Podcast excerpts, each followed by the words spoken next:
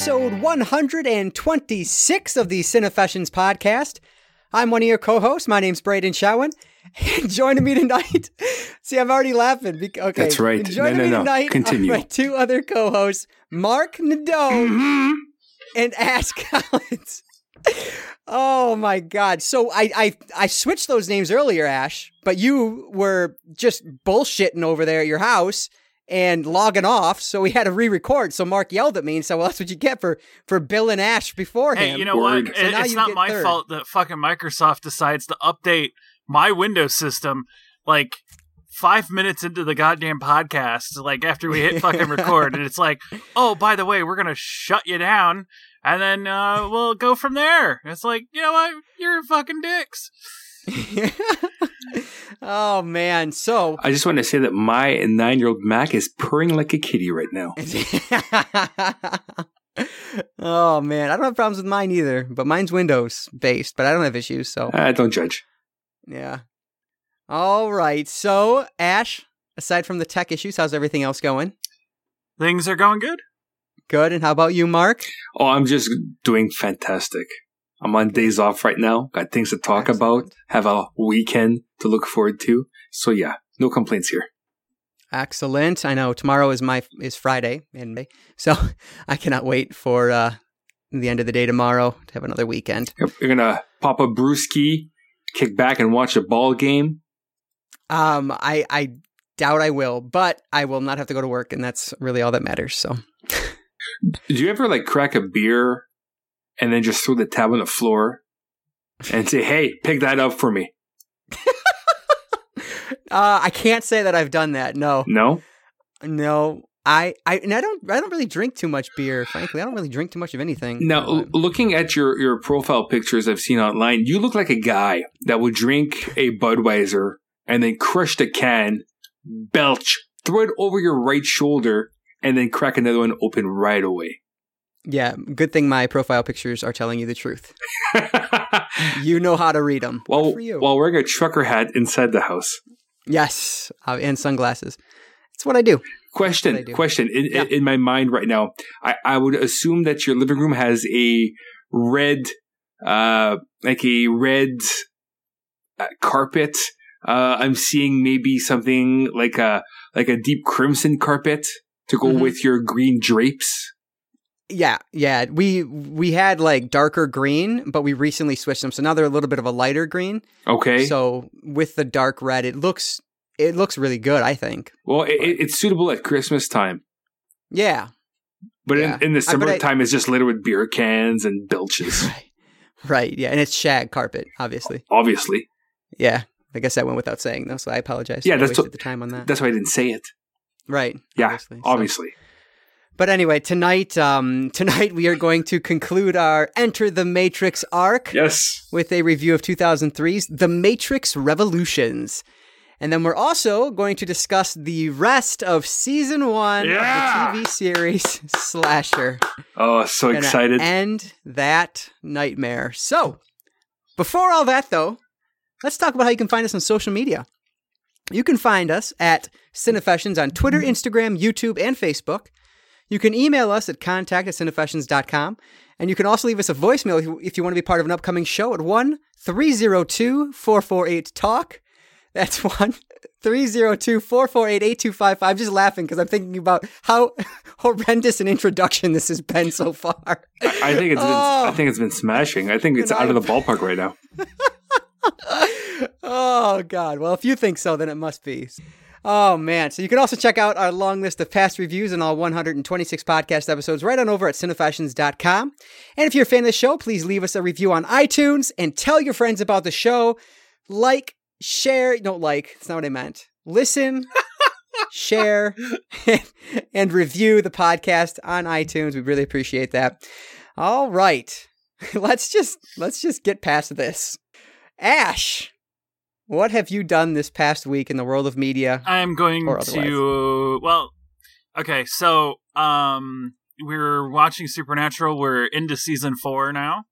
Um, let's see, what else did I do? Uh, we got caught up with Walking Dead and then fell behind on Walking Dead. So I think we're going to save the last two episodes from, um, until after the finale airs so we can have our heart broken in a two hour chunk.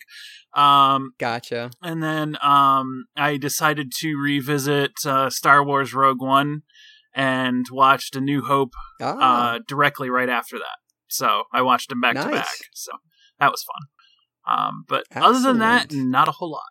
yeah. I need to. Um, I really want to rewatch. Uh, which one is it? Episode uh seven, because episode is episode eight out on DVD, out, out on Blu-ray now. or Yeah, yeah, came out I've- last week. Yeah, I've had. yeah. it. Yeah, Okay. yeah. Yeah, I need to watch Oh, seven. yeah. That was so one of the ones I can... I, I picked that up too. So I watched. Very I've watched that again. Well, I, I, I guess when this episode comes out, it came out two weeks ago. Okay. Yeah. I see. I'm so like I haven't bought a movie this year. I bought my first like DVD or Blu-ray. I think really this whole year. I bought it this week because of our next arc, which we'll talk about later. Mhm. Uh, we're going to reveal where we're heading from here. But yeah, it's like the first movie thing I've bought this year. So um, I'm so far behind on it. But I do need to pick up Star Wars because it's Star Wars. But it's been I've seen episode seven in theaters and haven't seen it since. So I definitely want to watch that and then and then give episode eight a first time viewing because I didn't see it in theaters. So, Yeah. Oh, you are Yeah, missing out. Oh my god, it was great in theaters. yeah. Yeah, I actually emailed my uh, friendly neighborhood Russian uh, movie store, and uh, I love that you can email him now. yeah, oh, oh yeah, I've emailed them for a while. because it saves me the the you know the drive, and uh, he's actually got a 4K copy waiting for me. So, uh, You're like his best fucking customer. Of course he does. well, when I go, I at least drop 100 bones every time. So I try not to go too often. exactly. Oh man, did you see uh, Vinegar Syndrome's got their halfway to Black Friday sale next month? I did. Now I'm going to Shockstock in London, Ontario, in two weekends. that's right. Okay. So I'm hoping they have a table there because they got Yeah. some sweet flicks uh, that are being uh, that are in pre-order and that have been recently released. So uh, I'm hoping to load up then. Um, I'm yeah, that a better deal. So Uh, usually when you buy in bulk, uh, you know, at a convention, they'll, they'll probably throw you a, a disc for free or two. So hmm I'm hoping that they're there. If not, I might take advantage of their 50 or their Black Friday or halfway to Black Friday sale. yeah, But I, I, Very I. I kind of don't want to look because I, I don't have the money. You know, Mhm. like I, there's, Yeah. there's better things to buy right now. So I know you. In the downtime, you were searching for toolboxes on NewJapan.com. So you have better things to do. I was perusing their wares. That's all. I came across toolboxes. Yeah. Oh man. So excellent. Well, for myself yet, uh basically it was a wrestling weekend for me. So that's what I have to talk about. Before before that though, I will mention I did uh, play some more of my my Road to Glory speedy quarterback on NCAA football 12 on the 360. I'm now 6 games into the season and I have a ton of scholarship offers, you know, no big deal. So um, I'm actually before I was talking about how I really want to go to Michigan, but now I'm looking at it and it just makes more sense for me to like pick. I have scholarships for Auburn, West Virginia, and LSU, and they run like spread offense, multiple offense, or air raid offense, which just makes more sense for a speedy quarterback to choose than the pro style that Michigan or Michigan State runs. So I'm thinking I'll probably end up there, but um, I actually this weekend I'll probably end up playing more and, and finally getting to whatever college I decide to play at and start playing games there. I ended up playing one night last week. It was like last Friday night, I think, but I ended up playing like five games in a row um, because you're only playing the quarterback position, and so the games go relatively quickly. So it's easy to bust uh, bust a good number out in a in a you know right in a row like that. So I have a that's what I'm hoping to do this weekend. Yeah, Uh, University of North Dakota, what type of offense do they run? UND. Um, I imagine they're probably running a pro style offense because uh, UND is actually where uh, Jared Goff came from. Uh, University Uh, of North Carolina is actually a tier two, which would be like a football bowl subdivision or whatever the fuck it's called. FCS as opposed to FBS. I, I think or you should go play for the Gamecocks. Oh, dude. South Carolina. Yes, Gamecocks. Yeah, I don't have a scholarship offer from them yet. So I'll, Uh, keep, I'll keep an eye out. May- Maybe you have to uh, work on your uh, your strength so you can grow into a, a better gamecock. That's probably my issue. I'm just not a good enough gamecock. You're too small for a gamecock. that's, Maybe- that's what maybe- Bridget always says. I don't get Maybe it. maybe they're Aw. worried about your speed that uh, you'll come and go too quickly. or, or maybe more CFL and you're only playing three down to of four. Oh, there we go. I wish there was a CFL football game. They're actually they have one uh, coming out on PC, or it is out on PC, but it's just really shitty. So I That- haven't even bought it. That does not surprise me at all. Yeah, I would love a legit like EA branded or EA made uh, or CFL game. NFL 2K. Yeah, CFL game. That'd be a lot of fun. Go Bombers. Right. oh man. Excellent. So yeah, then um like I mentioned it was basically all wrestling. So much wrestling this Mm. past weekend. So if you don't watch wrestling, well, feel free to skip ahead, but this was WrestleMania weekend.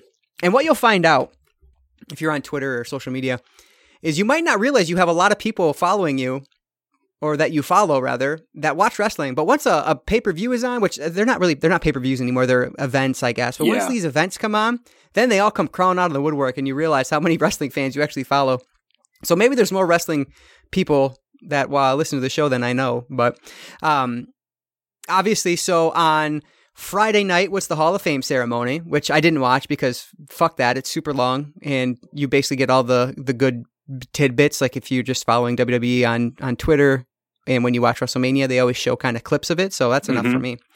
Um, but so that was Friday night. Saturday night, which that used to be Saturday, but now they have NXT, so now that's Friday. And then Saturday's NXT Takeover, New Orleans. Um, and then Sunday was WrestleMania, and then Monday was the Monday after Raw, which I ended up do- I did end up watching, which I didn't think I was going to.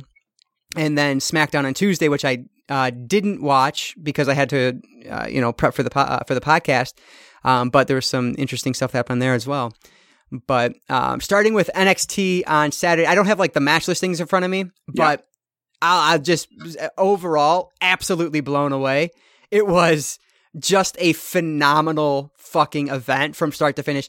I turned it on about a quarter of the way through the first match, the ladder match, because I'd forgotten about it, and I was like, "Oh shit, I got to turn it on." Fortunately, I turned it on when I did, um, because it was just fucking great. That ladder match was awesome Yeah. crowning the first ever North American champion, Adam Cole, baby. Like it was just oh so good, Yeah. such a great match. I I, I love the match, and uh, even wrestlers. I'm not a big fan of like uh, EC3. Not a fan of the guy. oh, I like but EC3. Okay. His fucking uh, expressions on his face, like he he can go, and he's also got the comedic timing. Exactly. He could be the next rock style character. I know he was Mhm. trying to do that in Impact, but I don't really follow Impact unless it's in my yeah, he was. Yeah, he was like their champ. He was their their guy for a while there, at least. Yeah, so it's it's it's really cool to see him, you know, still keep the gimmick that he had before, so he can Mhm. now get a uh, broader audience. But uh, yeah, definitely. no, I thought even having the two big guys, uh, Lars and Killian, um, I'm Yeah. thinking two big guys it, and then four flippy guys. Interesting, Right. But uh, I had the whole match was good. Velveteen Dream with his macho elbows. I love Velveteen Dream. He's so good. I thought he was just okay in this match. But again, Mhm. he's also, you know, he's got to give time to the five other guys. So he got his shit in. Exactly. Exactly. Um, I really thought they were going to give it to Ricochet. That was my oh, guess. okay. Yeah. You know, just do like a page entrance where, you know, his first Mhm. match in, he wins the belt. Right. So uh, I, I was really, oh, I was rooting for him just because I loved him as uh, Prince Puma in, in the Lucha Underground. yeah. But uh, yeah, I, I have no problems with Adam Cole being the first champ. I like him as well. Mhm. He's like a he's like a smaller, um, uh, shit. Uh, oh fuck, what's his name? Uh, that was in the Rockers. Give me a hint. Uh, Oh, uh, Sean- Marty Sean- Jannetty? no, yeah, Michaels? Shawn Michaels. Wow, Okay. old age is real, folks. Is. God damn. I thought for sure you could not remember Shawn Michaels. That's why I was like, Marty no, Jannetty? it's like I see him. He just had a haircut. He lost his ponytail. Oh, And, I- and I'm right, thinking, yeah. oh yeah, wow, that's Cracks me up. I should sleep more, but I can't. Um, Yeah, But uh, yeah, I, I think he he's like the uh, uh, Shawn Michaels of today. He's got the same look, Mhm. same type of attitude, minus the whole like sexy gimmick. You know, Yeah, he's like still has got his own spin on it, but he reminded me a lot of Shawn Michaels. good. Yeah, And then he actually shows up later for the tag match. Um, it, uh, that was against Authors of Pain, right? Authors of Pain, and also uh, Tyler. Is it Tyler Bates Oh yeah, or is um, it? Uh, I don't know who the British guy is. Is it Tyler Bates? yeah. No, that's not right. But what is his damn name? Dunne, Dunne, right? Dunne. Uh, yes, yes, yes. is it Dunne? It Anyways, is. so it was Dunne and Roderick Strong. So it was a Yep. three way.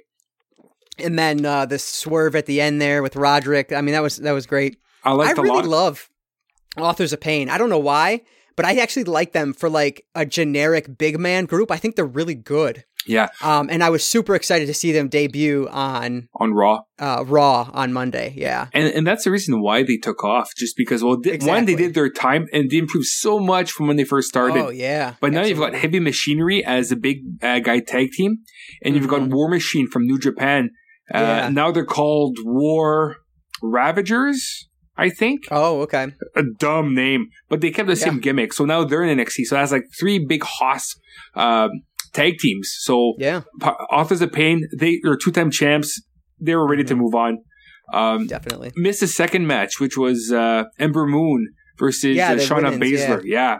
Now, I'm not a fan of Ember Moon, never have Mhm. been.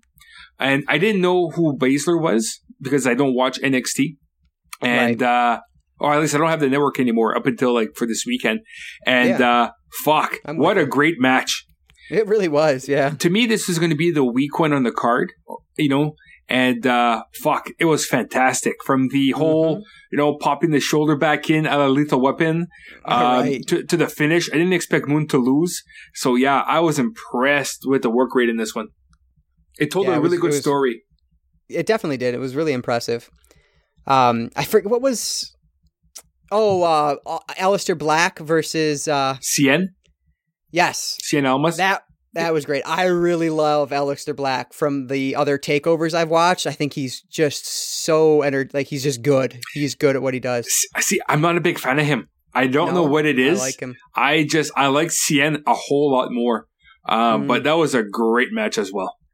I like Cien's manager a hell of a lot. I forget her name, but she's gorgeous. Of course you do. Uh, Vega. Yeah. It's something Vega. Vega. Yeah. Yeah, you're right. yeah. Yeah, she's a cutie Um, patootie. definitely. But Cien's put on he's put on fucking like five star epics the past two NXT takeovers. Like he's he's such a great workhorse. Well, you know, he came to big fanfare in NXT and then Mhm. he kept getting jobbed out. And uh, I really thought he was going to leave. And thank God he stayed because uh, Yeah. he's become a fantastic performer. definitely.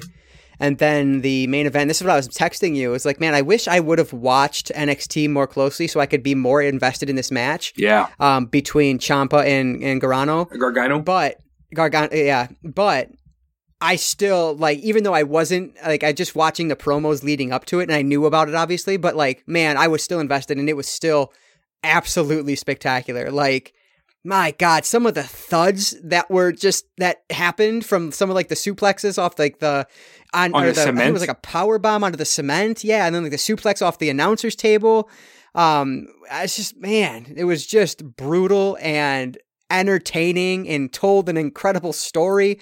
Like, man, if you don't like wrestling or you're trying to get someone to say, "Hey, this is why I like wrestling," I would point to this event Yeah. because if you don't, if this doesn't, if this doesn't interest you and y'all, then no, wrestling is not for you in the least. But like, man, this just has it. Like, it is, it was stellar. Well, I've been following those guys since they came on to NXT as enhancement talent.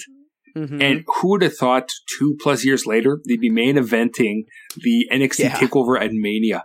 Like, Right. I liked them a lot. I thought they were great as DIY. Mm-hmm. And when they when Ciampa turned on Gargano, and then Yeah. just a year long feud because Gargano got hurt, or probably Ciampa got hurt. Um, Right. It was that that match was the match to end all matches. Like Yeah, that's a way to end the feud. I fucking loved it. it was great. I, I know. I Oh, hope. so good. I hope they don't water it down by having them face each other again over and over again. Kind of like Right. how it's Zayn and Owens a lot until Oh, they God, teamed yeah, up. You know. So I'm hoping it's a one and done, and then maybe you know next Rumble they meet up in the same ring and they go at it again or something. You know. right. Yeah. Man, yeah, that was stellar. Um, like I, now that we just talked about it, like I want to watch it again. Like the whole event from start Yeah. to finish, like it's so good. I, I don't blame Um, you. Like e- even like yeah. every match was at least a four star match out of five. Right. Yeah. And- exactly. And honestly, I thought the worst match of the night was the three way tag match, hmm and still that was an awesome match. You know. Yeah. So right. yeah, it's it's the best NXT takeover I've ever seen. Yep, I w- would agree with that. And if you were following it on social media, that was kind of the general consensus. Yeah. So yeah, we're definitely not alone. Uh, I, I on my wrestling for some reason I've decided to grade everything I watch, so I gave this one an A plus, my first A plus since I've started uh, grading events. So I give that one an A plus. Loved it, loved it, loved it. Oh, especially if you only watch WWE. Yeah, that'd be the only A plus I've seen in a long time. Yep, yeah, uh, yeah. I watch uh, WWE Light or WWE because I do a lot of WWE and WCW and just old stuff, WCW shit like. And then obviously Sunday was the biggin. The pre-show for WrestleMania 34 started at five o'clock. The event started two hours later at seven o'clock. The event ended at twelve fifteen in the fucking morning. Yeah, A seven-hour event. Yeah, it's way too oh long. my god, It's way too long. It is. Um, and I know you're going to disagree with me, and that's totally fine. The first six hours I thought were very damn good. The last hour I thought was started off incredibly disappointing with the AJ Styles Nakamura, and then just turned to absolute shit once they had the main event of Lesnar and Reigns because it was garbage. Yeah. Well, you know, you're expecting a crowd to sit there for seven hours. You're going to have fatigue. I go to the C4 shows. That last Mhm. C4 show I went to was just over three and a half hours, almost four hours. Could have Oh, been wow. even four and a half hours. At, at this point, it's been a month ago. But by the main event, I was done. Like, Mhm. it was a great match, but I had no juice left. You book too many matches and you lose your crowd. Like, eh, I was hearing, excuse me, I was hearing that um, at the end of the match, you, I don't know if you heard about this, but apparently Lesnar got into it with Vince McMahon Yeah. after after he came in the back and ended up throwing the Universal title uh, at the wall next to Vince McMahon. Um, and uh, speculation is because the crowd was so out of it, basically, because basically the crowd hijacked that match. I mean, there was chance of we want Nicholas. This is awful. They had like four beach balls going at one point. this like, is boring. this is boring. Yeah, Yeah. like they just hijacked the match. Uh, and uh, basically, you know, it's thought that it's because it's so long by that point, like basically no matter what they did, they were going to get shitted on. But yes. They should not have been the main event. It No. should have been AJ Styles and Nakamura. Mind you, that match didn't get what I hoped it would, but I think they're setting up for kind of like a either a trio of matches perhaps. Yeah. Um, and I feel like at the end we'll finally get that big blow off. Oh. Um, because like everyone's saying, like, you know, we all compared it to, which I haven't seen it, but I've heard Wrestle Wrestle Wrestle Kingdom Ki- ten. I think it was. Uh, ten or eleven. I think. I Yeah. think it's. I think it's eleven. I'd have to double check. Okay. It was yeah, the whichever. well. New Japan does a free match of the week, and that was the free match for the week leading up to WrestleMania. Oh no shit. I Okay. watched it before Mania, Yeah. and holy fuck, is it good! So Yeah. I'm expecting something similar, and Mhm. uh, that Mania match did not deliver at all. I thought it was boring. I it was not what they did, and. Wrestle Kingdom 11 or 10, whatever it was, it's only three, four years ago, just before AJ jumped uh, to WWE. So Right. they can still work like that. And and it's and Pale imitation. thing. Yeah, but ev- from now I'm just going on what I've been reading, obviously, Yeah. because I didn't watch the first match. I still haven't seen it, but everything I'm reading says that that match was built up. Like the story, the build for that match was epic, which is why they had this incredible payoff at the end. Whereas the mat, the build for this match has been shit. yeah, Basically, it, was need a face. Like that was it over Yeah. the past four weeks or whatever it was, and so that's why it couldn't possibly have been as good as what they had initially. the problem with WWE is that they do too many events and you just don't have enough Yeah. build for a, a decent storyline to have a decent payoff. well, And I'm- that's why I'm happy that they're combining the events. Yeah, well, and that was one of the things that kind of it, it- when I when I had the thing, it was just like okay, so because it used to be you'd have to watch SmackDown and and Raw to know what the hell was going on in the event, any kind of thing, hmm and it's just like you have to wait like a month to watch the you know the Raw and the SmackDown that ties into the event. It's just like this sucks, you know. Well, that's Yeah. the thing because they have to have their TV rights because they make their money Right. off off TV, right? Or at least a lot of it. So that's why all the Raws and the Smackdowns are like a month to like six weeks old, which Mhm. is really one of the reasons why I don't have the network because I don't have TV. So uh, it would have been great if they had like you know 24 hours later the Raw shows up, then I can watch the Raw and the SmackDown.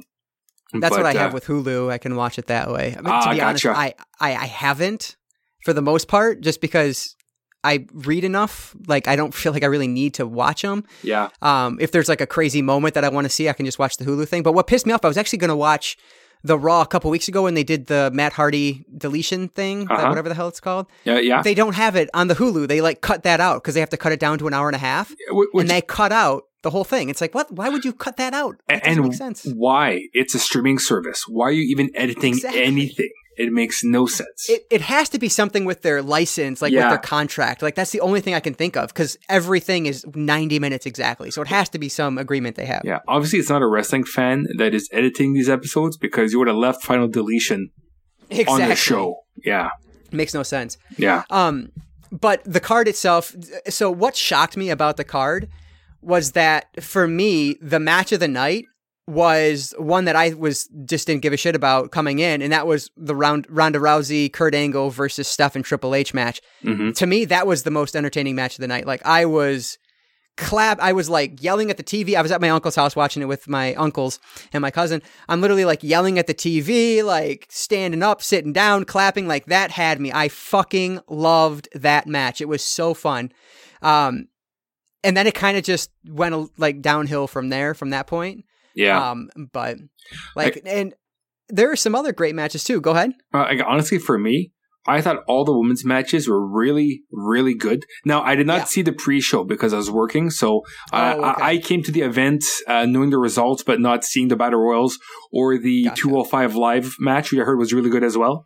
Yeah, it Um, was. It was really good. Yeah. But like to me, the match of the night for myself was uh, Charlotte versus Asuka.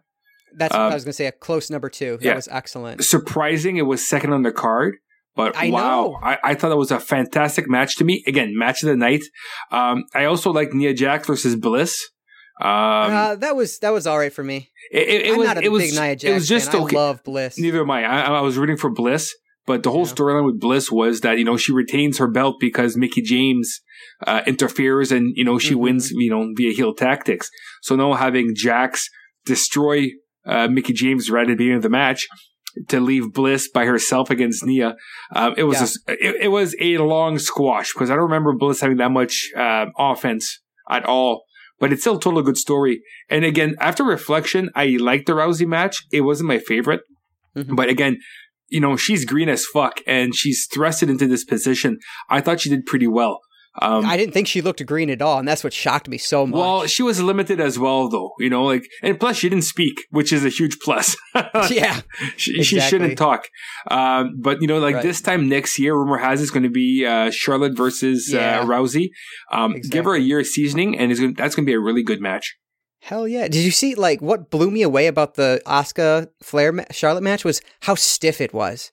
Like it looked like uh fucking like two strong style like Nakamura and like uh who is um oh he fought Sami Zayn in his first match in NXT. Yeah, Nakamura, Like, yeah, Yeah, like it just reminded me of that, like how stiff it was. yeah. uh, like maybe like a, a Samoa Joe versus Nakamura type stiffness, you know, like just legit hurting each other. It looked like, and Well, so I, you know- that's that's awesome. she came out with all the pageantry Yeah, and then having a really good match and then actually her retaining, which, you know, I was rooting for her, but I didn't expect her to win. So, yeah. Mm-hmm. I didn't either. Uh, I, I just love that match. streak. Yeah, That, yeah, that's my that's my highlight of the of the event. The rest Mm-hmm. is like all that. like even the first match, the three way for the IC belt.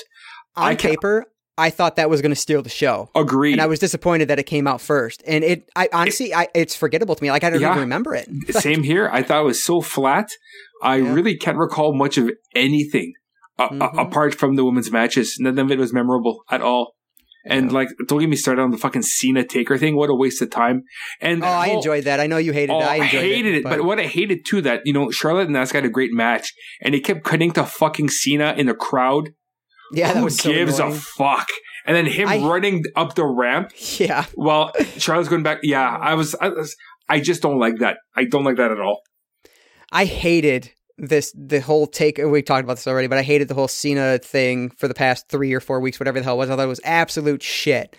But once once Taker appeared, like I adore the Undertaker. Like he's one of my favorite all time. Like Yeah. that's you're never gonna change that ten year old me when I see the Undertaker. And that's just what it was. And I love that he squashed John Cena at WrestleMania in two minutes and forty five seconds. Like that just made my fucking day. But weeks of enjoyed build that. up, and then all the shenanigans at the beginning of the card with him sitting down Yeah. for for what? Like, cut that from the card. It was not necessary.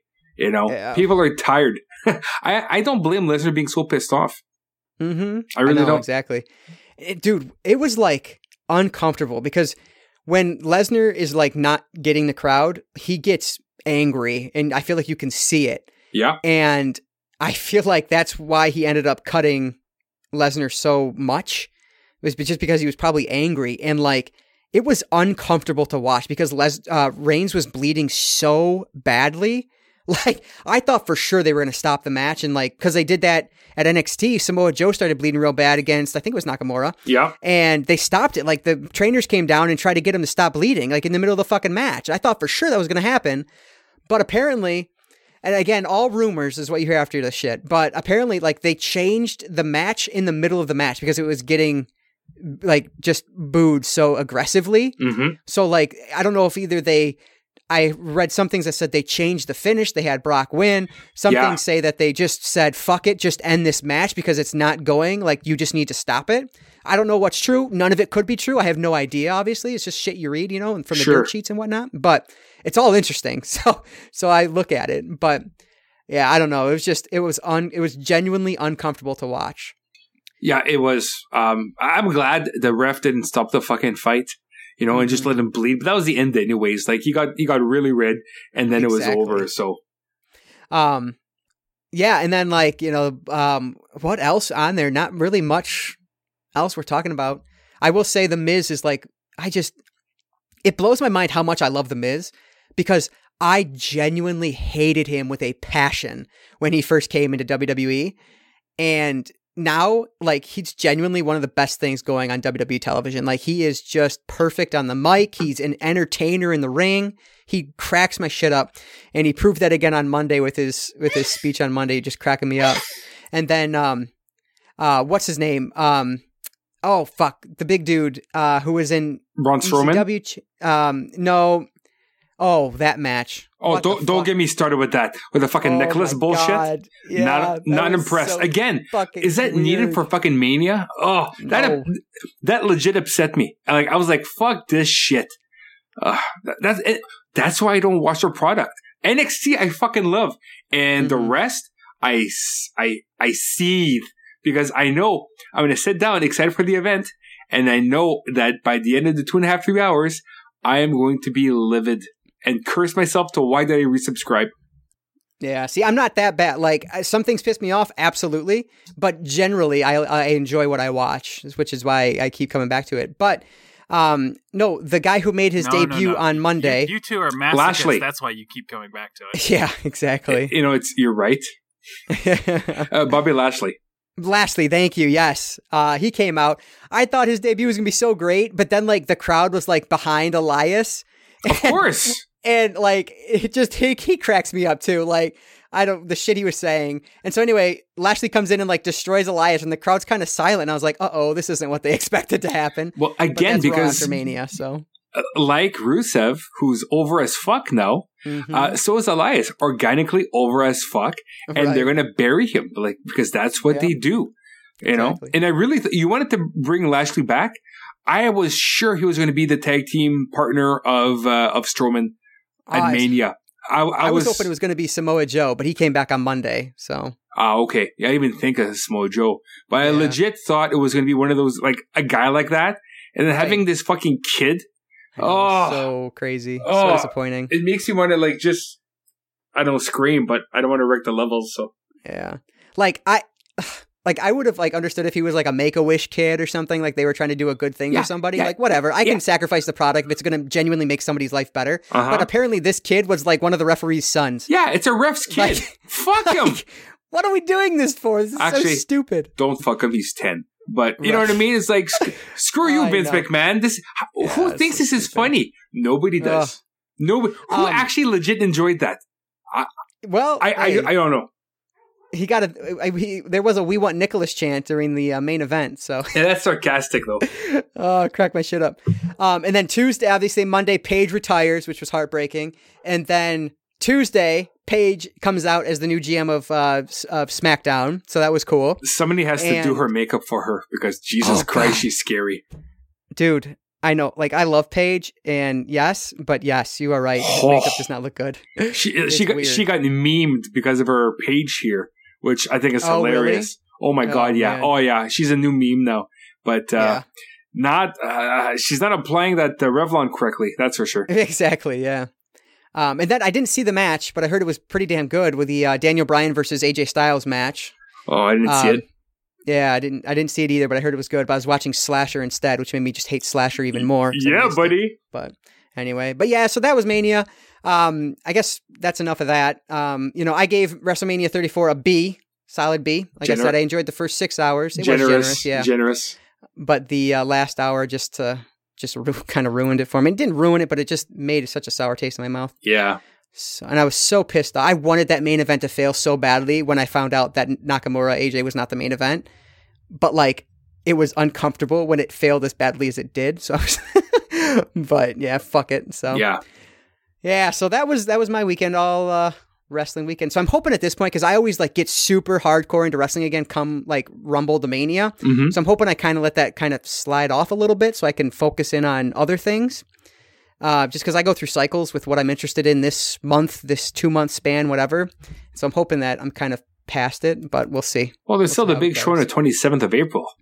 I am gonna watch it. I am Yeah. gonna watch the great, the greatest Royal Rumble from uh, it's from India, I believe, or Saudi Arabia. Saudi Sa- Arabia. Saudi Arabia, yeah. Yeah, so I will watch that. But anyway, so what about you, Marc? Me? Well, you know, since we're talking wrestling, uh, let's Yeah. keep going. Let's keep I going. Wrestling. Let's do it. Yeah, because this is a media podcast. Uh, Mhm. So, uh, yeah, so I watched, I'm not going to rehash what we just spoke. So, yes, I did watch NXT and I did watch the Mania. Um, but prior to that, I recently signed up for New Japan Pro Wrestling or uh, NJPW World. Uh, so it's uh, New Japan's streaming service.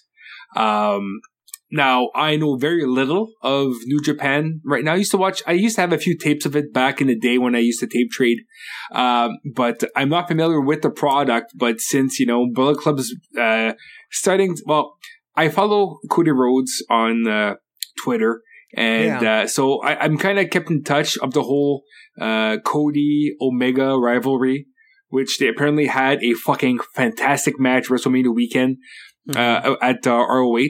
Uh, our, our Ring of Honor had a uh, card during uh, their WrestleCon, and apparently their match was fucking phenomenal. I And wonder if that's on Twitch. I gotta Uh, see if I can track that. I would say no because Ring of Honor has their own streaming service. So you'll Oh, I thought to, they were on Twitch now, along I- with uh, Impact. no, I don't think. I think you're talking Lucha Underground. Oh, maybe. I could be Maybe. wrong though. I could be wrong. Um, but Lucha got renewed for a fourth season, which is awesome. I'm still Oh, on good. season two. Uh, anyways, uh, so yeah, um, so because I, I like Cody Rhodes, I always like Cody Rhodes, and uh, Kenny Omega is a guy that uh, I uh, started uh, my wrestling career with back in Winnipeg. Of course, you know I was the guy, uh, you know, uh, at the under his shoe, and he was one of the top guys there. So we never really talked, but still kind of cool to see uh, a local kid do so well on the Mhm. global stage. So I decided to uh, get New Japan. It's only 999 yen a month. So with my exchange rate uh, through PayPal, it's about $12.35 Canadian. And uh, I decided to start my New Japan, I guess, watching uh, with the uh, New Japan Strong Style Evolved, which was for free on Access TV in the States from the 25th of March. So I watched the whole uh, whole card because I'm not one just to watch a match here and there. I want to watch a whole show. Um, yeah, exactly. so I guess there's some turmoil with Bullet Club because they're fighting amongst each other. I guess there's different factions within Bullet Club. So I don't know the specifics, uh, but uh, the uh, uh, the villain Marty Scurll and Cody wrestled the Guerrillas of Destiny, which is Tama Tonga and Tanga Loa, and I thought that was a great match. Again, Bullet Club versus Bullet Club.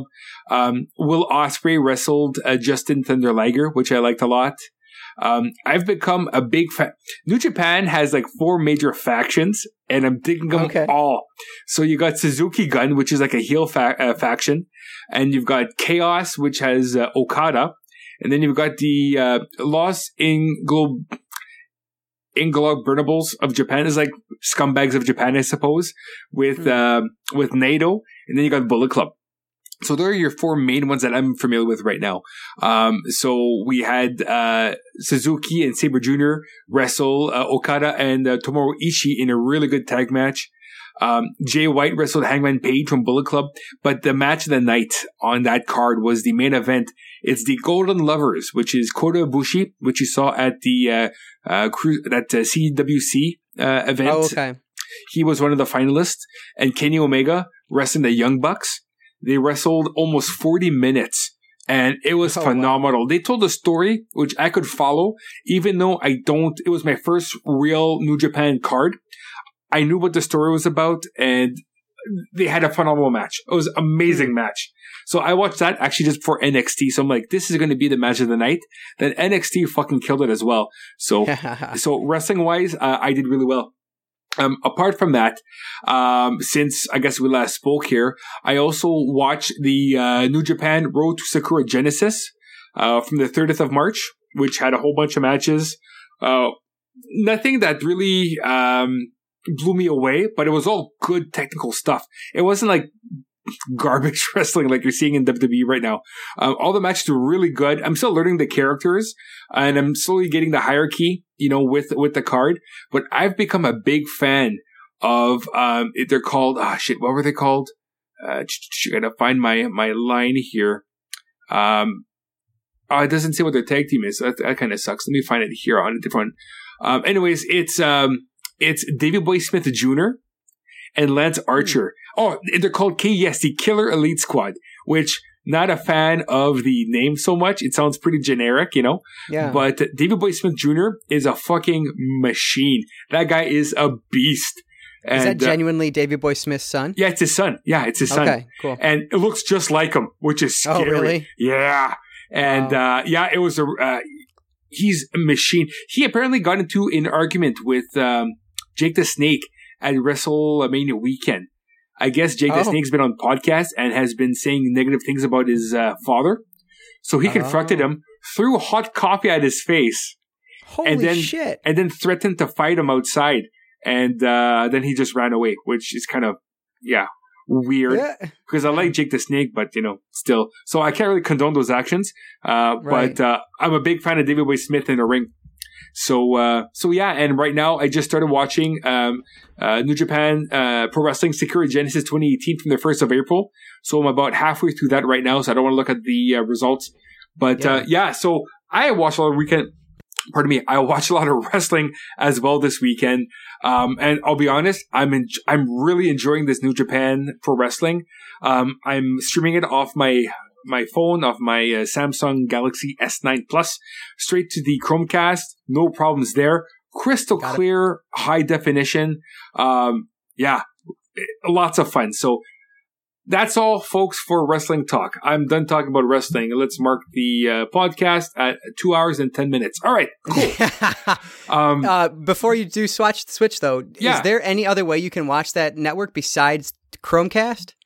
Uh, not to my knowledge. I am the Roku doesn't have it. Maybe Apple TV. I don't know. Yeah, Um, that but okay. but there's an app that you can download, which pretty much links your account to their website. So then you can actually stream whatever. Um, Gotcha. So so I do it through the Chromecast. You might be able to do it through, uh, as you know, let's say that you've got an Apple TV. You might be able to pair your Apple TV to your phone and then stream it that way. I don't have an Apple TV, so I can't confirm, but I would Yeah, me assume you could screen mirror and you can, um, you probably flick it to your Apple TV, no problem. Hmm, okay. Yeah. Uh, like you would for Netflix or anything else, I guess. Um, so I'll go T. So I didn't watch too, too much just because of, uh, I worked a lot before, um, since our last recording. So I finished uh, Peaky Blinders season two. Highly, Oh, okay. yeah, highly enjoyable. I don't know if I talked too much about it last episode. Uh, but, uh, Tom Hardy, he's, he's so fucking cool. So, uh, yeah, he was a, a nice, uh, add-on to the season. Um, enjoying the show. But even for myself, uh, sometimes I'm having issues understanding what they're saying because Oh, uh, I know I speak fast sometimes and I try to catch myself and I try to slow down. Um, but they speak really fast sometimes and it's in a Cockney slang. So w- sometimes I'm like, I, I have to rewind because I'm not sure exactly what they said. Um, but my, my hearing's good. I got tested recently and my hearing's good. So it's them, not me. Um, but uh, I, I really recommend Peaky Blinders. I'm going to watch season three after I watch a few more shows just to give it some time to, to, you know, to, to breathe a bit. Um, and speaking of other shows, uh, the other show I watched uh, this week, apart from Slasher, um, did I watch any Supernatural this week? I don't think I did. I'm kind of stalling on that as well. But I started uh, on the Netflix. Uh, I started season one of Castlevania. Uh, oh, okay. Yeah, um, it came out back on July 7th of last year. Um, it's only four episodes and they're only 25 minutes apiece. Uh, oh, so wow. yeah, uh, but season two has been uh, uh ordered and uh, yeah, so there will be more. Um, I'm not a big anime fan. Like I just, mm-hmm. I just don't have time to get into another fucking realm of, of genre of TV. I just don't, exactly. I, I just can't do it. But because this is, uh, you know, video game related, I thought I'd check it out and it is pretty fucking good. Um, it's got a great, uh, cast of characters. Um, Richard Armitage plays Trevor Belmont. You've got James Callis, who was the uh, doctor in Battlestar Galactica. He's Alucard. Um, uh, let's see, let me go back here. There's a few, a few other British um, uh, actors playing uh, voices in the show. Um, it's it was written by by uh, Ellis. Um, what's his name? Will is it William Ellis? Richard Ellis? Shit, and it doesn't say here. Ellis? Of course, it, Warren Ellis. Thank you very much. Like, oh, the why okay, isn't yeah, the, the writer showing up on the on the screen here? But it's not. Uh, yeah, so Warren Ellis uh, actually wrote the script for this season. Um, again, I'm very early into the season, only two out of four episodes, but it's really good and it's gory. So uh, if you like uh, vampires and vampire hunters and the Castlevania, the TV show, uh, I would recommend this show. Again, four episodes. It, really, it's one. It's like one big movie, you know, but right. split into four pieces. Uh, again, I've only watched two, so yay. Uh, movie wise, I only watched a few, uh, three to be exact, on my night shifts. Um, I, these are all available on, actually, that's not true. Uh, two of them are available on Netflix. I watched uh, All Work, All Play from 2015, and that's a documentary on the, uh, on the uh, subject of esports and how it's really big in uh, Europe and Asia and how it's trying to get its foothold in the United States, which, uh, as you may know now, it, it has a pretty big foothold. But this was still like a, it's still pretty, I would say underground, but it just wasn't popular in North America, at least mainstream North America, you know? Right. Um, but it was an interesting documentary. It followed uh, four, three or four uh, esport teams as they uh, battle in this League of Legends tournament from 2015. Um, really good. I liked it. You know, nothing mind blowing, but you know, it kept my interest. So yay on that. Mm-hmm. Um, I also watched Hurricane of Fun: The Making of Wet Hot which is a uh, documentary on the making of Wet Hot American Summer uh, from 2000. Okay. And uh, pretty much somebody just filmed a whole bunch of backstage antics and had some interviews. Like, pretty, it, it's like one long DVD uh, extra, but mm. it was fantastic. Like, Wet Hot American Summer is one of my favorite uh, comedies called comedy, sure, but it's one of my favorite comedies ever. I can watch that over and over again and find something new, never get tired of it. So this was. I read that on Twitter and I was surprised because I, I don't recall ever hearing you really talk about Wet Hot American Summer. Oh, I was I was surprised. Oh yeah, I I love the film. I bought that DVD back in 2001. I heard about it through Entertainment Weekly when I still subscribed, and I found it in the states at a Suncoast, I believe and uh, I st- I still have it. And uh, yeah, man, I got laid a lot from Wet Hot American Summer. You pop you pop that DVD on, you leave that in the background, and then oh, you start making out, and then you go to the heavy petting. And then, well, you I'll let your imagination take it from there. Yeah, we'll we'll take it from here. Yeah. Thank you. Yes, but uh, yeah, um, I love like this film has my comedic sense or what I find funny. You know, um, so yeah, uh, this is a doc pretty much just with interviews from that back then. And funny enough, like this was the first film for like Bradley Cooper, Elizabeth Banks, um, Lou Chulugo, I think Ken Marino as well.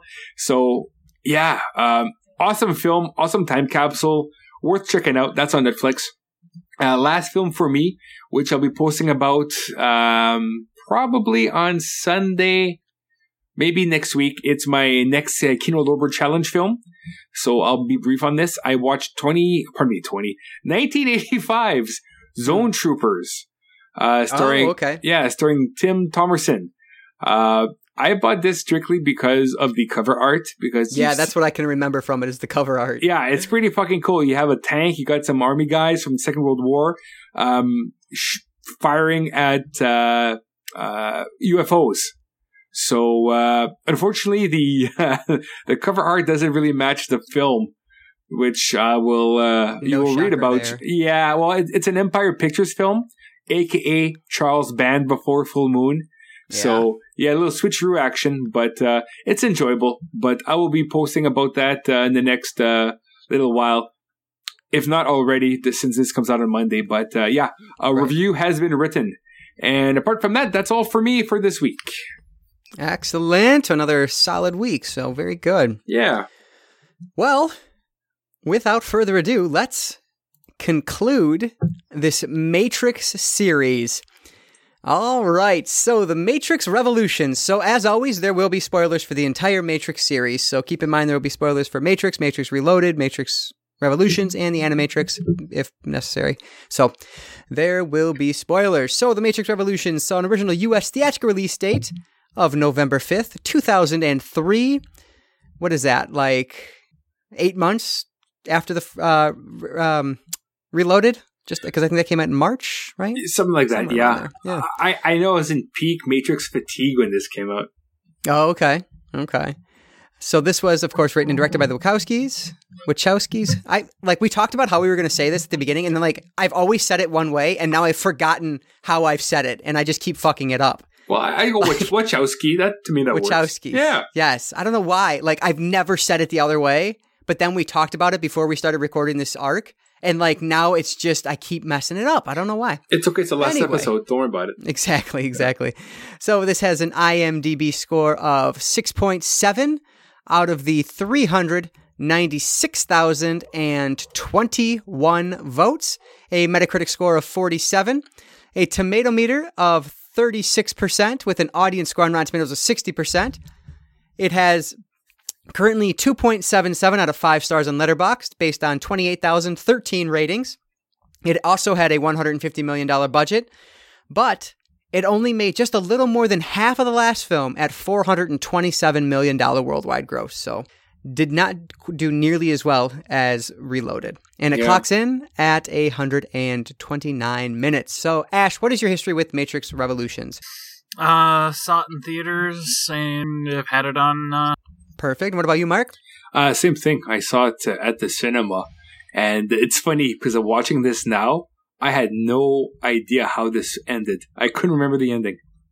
Oh, okay. Very interesting. Yeah, and like I was saying last week, I genuinely couldn't remember if I'd seen this movie or not before, and I 100% I did not, I've never seen this movie before last night. So, Really? yeah, this was the absolute first time I'm watching it, and now I know finally where the blindfolded Keanu comes in. Like that I feel like that's like on a meme or something that I've seen like after he gets his eyes fucked up and he, he's wearing that blindfold. Yeah. I Oh. never knew what like which part of the Matrix that was from, and so like I finally now know. So Oh, I, I didn't even know that was a meme. I don't know, and I don't, maybe it's just like I've seen it in the trailer, and it just for some reason sticks with me. I don't know, but I Yeah. recognize that. Okay. But I know I've not seen the film prior prior to this. I can't so. believe you had not seen it before. Okay. Yeah, honestly, I was surprised too. I thought for sure because like as I said, this was the time I was going to the movies all the time yeah. at this point because I was in high school, and that's just what we did for fun. But for some reason, I just missed this one. I don't know.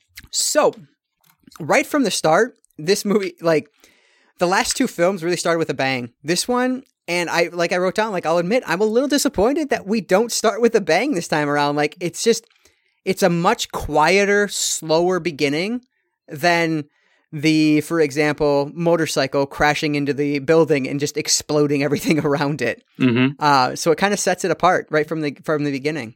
Well, well, since Reloaded ended on a cliffhanger, this is just Mhm. a second part of it, right? So, Exactly.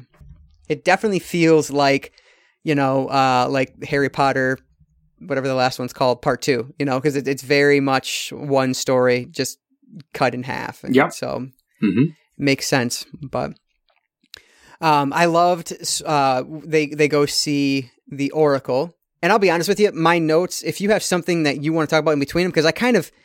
I feel like my notes are kind of farther apart in this film, maybe than they were in the previous two. So, or previous three. So, just if you have something that I'm skipping over, feel free to you know get us back to it. But Well, it's it's funny because like I watched this movie twice, and then I Mhm. watched the Matrix Reload or the uh, like the extended uh, that extra disc revisited. yeah, so, revisit it. Okay. Yeah, so, so I've got notes on like the special features, but uh, I Mhm. tried to rewrite like to get notes for today, and Yeah. nothing was coming to me. I was like, I don't need notes for this one. There you go. Yeah. perfect. Um, I do like that they explain away why the there is a different actress playing the Oracle instead of just acting like it's the same person. And you mentioned that last week, Marc, Yep, because they did that in the, in the video game, right? Enter the Matrix is what you were talking about it. Yeah. yep, that's right. Yeah. So I like I like that. That that works for me. Like it it just makes sense. Like I so many movies would just be like, "Oh no, it's the same person." But I think the Matrix has the, you know, kind of advantage where it can explain it away and it still makes sense in this world. Well, that's whether the thing. intentional or not. I don't think it does an impact at all to the story. Right. But you know, they still had to acknowledge the change, Mhm. and so what I so what they did, I thought was a nice little uh, cover up. Really, you know, Yeah. doesn't change uh, the the outcome of the film, and Exactly. uh, it gives the uh, new character uh, a reason why they're there. So Yeah.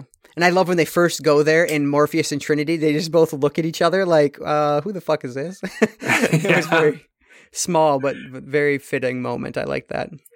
Um, I loved the I, I, I'll, I'll tell you. I'll tell you what though, that scene, Mhm. like up until that scene in the movie, the whole film was just philosophical mumbo jumbo. Like I, I felt that you know because the movie was another two hours and change, Mhm. they could have cut everything from that first part, and it, the movie would have been the same. Like you know, Neo being stuck, Mhm. um, they could have cut that out because the last thing we saw in the last film was him stopping four sentinels and then just passing out. You know, right. so we could have skipped the first like 45 minutes to an hour and uh, not have all that extra talking like what came out of the of the of the conversation in the train station honestly i don't i don't fucking know you know it it, it was more like philosophical bullshit that Mhm. i think that's why it this film kind of gets the bad rap because there's so much fluff matrix fluff in this movie that they could have trimmed this down and probably make Reloaded and Revolutions into one big film. Hmm. But that's just my See- opinion. But I just felt like No, up yeah. up until you know, um, up until the Oracle, even after the Oracle. Um, well, actually, the Oracle is important, but uh, they they could have they could have cut all that out from the beginning and just start them jacking into the Matrix and talk to the Oracle again. See, but I so for See, myself, I, I, liked, yeah, I liked the whole situation with Neo and him trying to figure out how the fuck to get out of there. I thought that was yeah, highly and, like, amusing. that that whole program family, like the Indian family there, I found them fascinating. Really? Like, Yeah. I loved them. But what do you take away from their conversation? I mean, Can I you guess I don't know. I Could you to think about it. explain the conversation to me? Like it didn't it didn't add anything to the plot. Well, whatever it did, I was genuinely enthralled with it. Like Okay. I loved it. Like his love is just a word speech. Like I was just fascinated by it. I thought it was fantastic. I loved his um like I adored his love for his daughter that he shared and expressed. Uh huh. Um and I guess and then I wrote down I'm not entirely sure I understand what is going on, but I know that it grabbed my attention. Okay. And, and so even I them enjoyed it. going to the Frenchman again. That like I love that. so they have one action scene which was cool, Mhm. but really it wasn't really important. You know, they go for demands. He asks her to ask them to gouge out the Oracle's eyes, where they, Right. you know, Trinity Jen just fights him and goes into a, a Mexican standoff. You know, um, so so to me, it, I just find there was a lot of superfluous scenes that didn't really have to be in this movie. But that, again, that's just my opinion. No, yeah, totally understandable. And I guess, yeah, you know, if you think about it, if they just got rid of the whole um train thing, the whole train situation, I guess it doesn't really matter. Like it it isn't really necessary, I guess, when you think about it. When I because I didn't think about it pre beforehand. Yeah. But yeah, I guess you're right. Yeah, I thought I thought maybe it was just padding because the film wasn't long enough. Um, I don't know. I, I, well, one of the other things though, if you take that part out, you take out one of the the best actors from the Mad Max film, UK, with the train keeper. Oh, I love the train man. Like his look, like I just loved his look. It was f- incredible. I thought he was just so unique. Mhm. And uh, I just I really like that a lot. Yeah, and I That was realized it was a train man that had the uh, that had the cutscene in the Matrix film that said seventy two hours to Niobe. Um, Oh. Yeah, I didn't realize it was it was him because you don't see him till like until this movie. But he's Yeah. got that cutscene prophesizing in seventy two hours uh, Zion will fall in the video game. Oh, that's cool. I didn't. Yeah, that's interesting. Yeah, But I thought I agree with you, Ashley. I think he was just a phenomenal actor. Like he was so great in that role. Um, and, and, and, you know that's a good point. I you know it is. I guess you're right. Like it is not necessary. I guess, but man, I loved it. Like. Uh, I just I, I was really taken by it I guess for whatever reason so hmm uh, it didn't it didn't feel like it slowed anything down for me Well, I think maybe the reason why I feel that way is again, I watched the film twice. Plus, I Yeah. watched that revisited, so it's Right. kind of matrixed out. But I'm looking at this, I'm like, we could have cut a third of this film out. Mm-hmm. We really could. But hey, yeah I like that moment like when he runs down the track and it does like the Pac-Man thing where you just Oh, appear on the yeah. other side oh sure, that, that was just goes, comical. Yeah, Shit. yeah I'm not saying there's like no merit to some like little tweaks here and there, but just Right, a, as a whole, you could you could have slashed a whole shit ton out. Um, and then like that first gunfight, oh, I thought that was so awesome. Uh, like I love that the like initial reaction for the the quote unquote bad guys or the people they're shooting at is to jump to the ceiling and like do reverse gravity. Uh, and then like the pillars was very reminiscent of the first film, and that was Mhm. really fucking cool, very enjoyable for me. I think the only reason why they did that is because this is the third film, and you got to do something different. Yeah. you know, But yeah. um, uh, like, like let's be honest. But um, that said, it was a cool scene. Um, I have an appreciation for the stunts in this film, as I did for the Mhm. last film, just because I watched all the special features and I just see saw the time they spent on these uh, on these sets. Right. So apparently, so for the guys on the ceiling, um, they had some mo- some uh, some tracks on the ceiling, and then they're held up by wires to help them actually like move on the ceiling. oh, okay. So th- th- it wasn't CGI, and it wasn't them being filmed where the ceiling is the floor. They were Mhm. actually being suspended on the ceiling to give the film, uh, I guess, to show that they were actually walking and like not use too much CGI. That's awesome. So that so that was kind of cool. And what I Uh, think is so fascinating is that like this movie, like we talked about, was basically filmed back to back. But I feel Yeah. like, I, I obviously this isn't the case, but I feel like they took the criticisms that I had from or like, people had from the first one with all the CGI and kind of corrected it for this one because I feel like I see so much less. I'm I'm taken out of it so much less this time around because they don't use a CGI nearly as um, kind of in your face as the second film. I'm glad you said that because I felt the same way.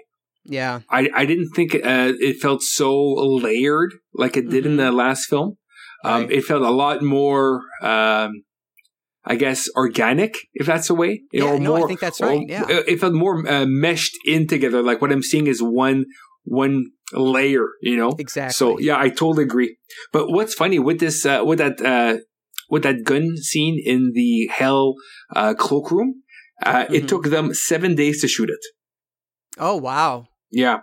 And Wow. I, I also wrote this in my notes that, you know, when they're in hell and you've got all the fetish people, which are all from the, fucking loved that. Yeah. yeah, and they're all from the Australian fetish community. So it's actual people that are into oh, leather and whatnot, which is kind of cool. But to me, it felt like the anti Zion. You know how Zion feels Oh, very yeah. granola and very Right. hippie and whatnot? This Mhm. felt like the complete opposite. You Mm-hmm. know, instead of like, you know, uh, sweaters, they're wearing latex and like bondage and whatnot. So to Yeah. me, it was like a complete uh, yin and yang to the Zion uh, party from the last film.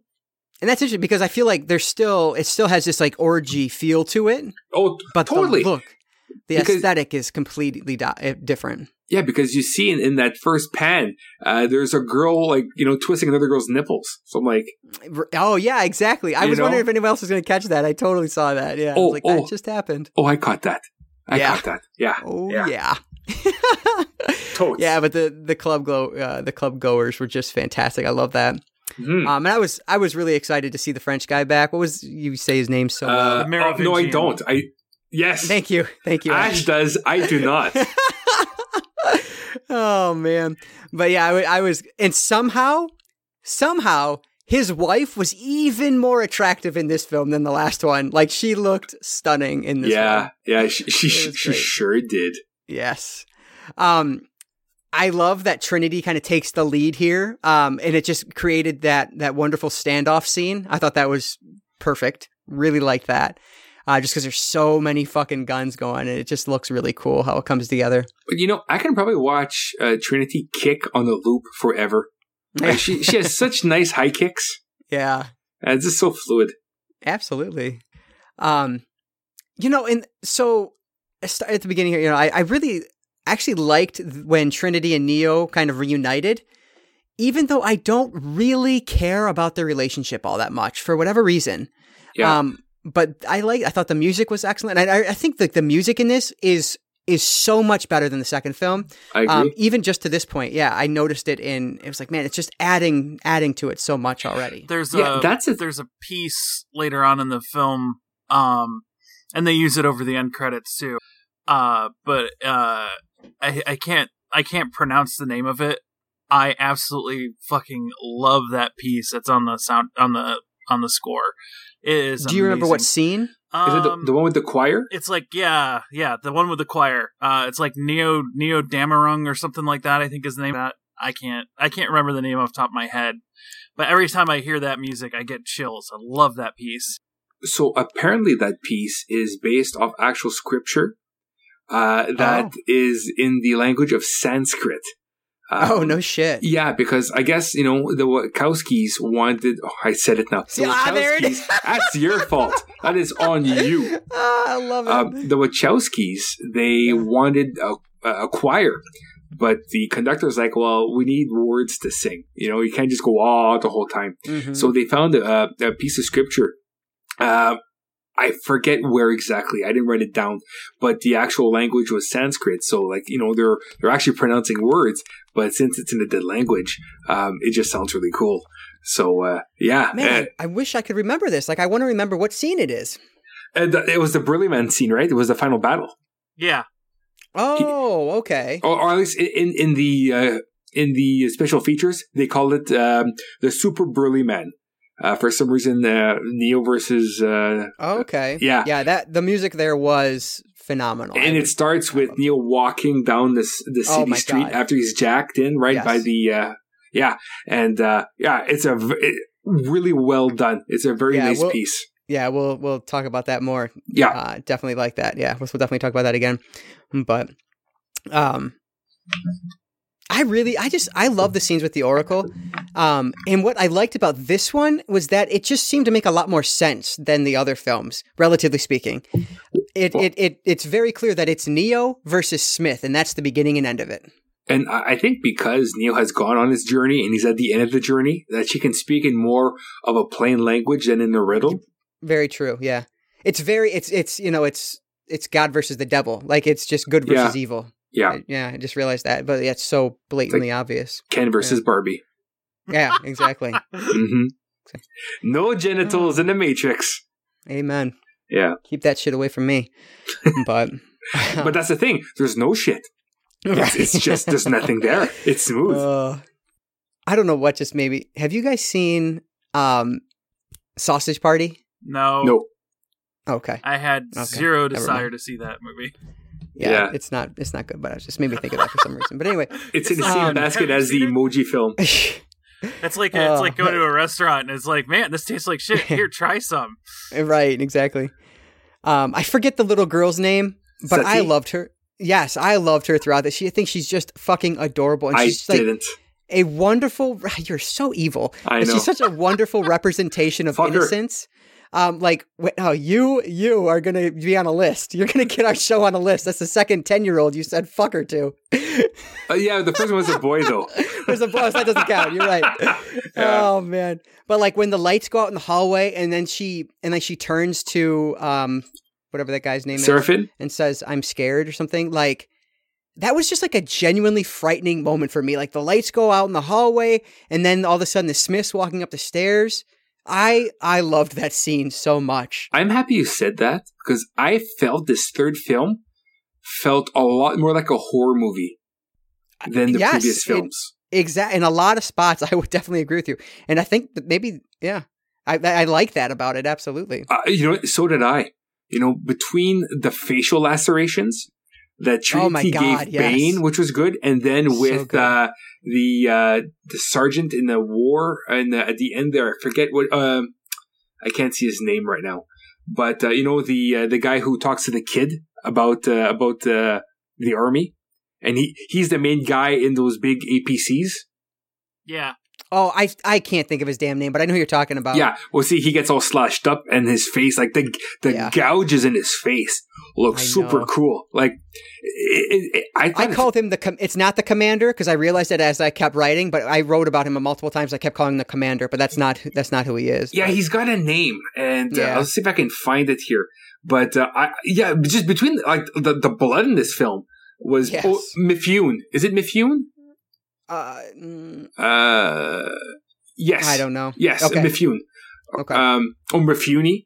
But uh, yeah, I, I just felt, uh, you know, when when Bane gets uh, gets uh, Neo, you know, and during the dark, and he's kind of like, you know, running and going, "Hey, Neo, you can find me," type of thing. I thought that was really cool. Um, just the fact that these Sentinels are attacking Zion, you know, it felt very like aliens to me. Um, yeah, so to me, this was like the Matrix horror. You know, if Yeah. but it's not a horror film, but it's like it's almost like science horror to me.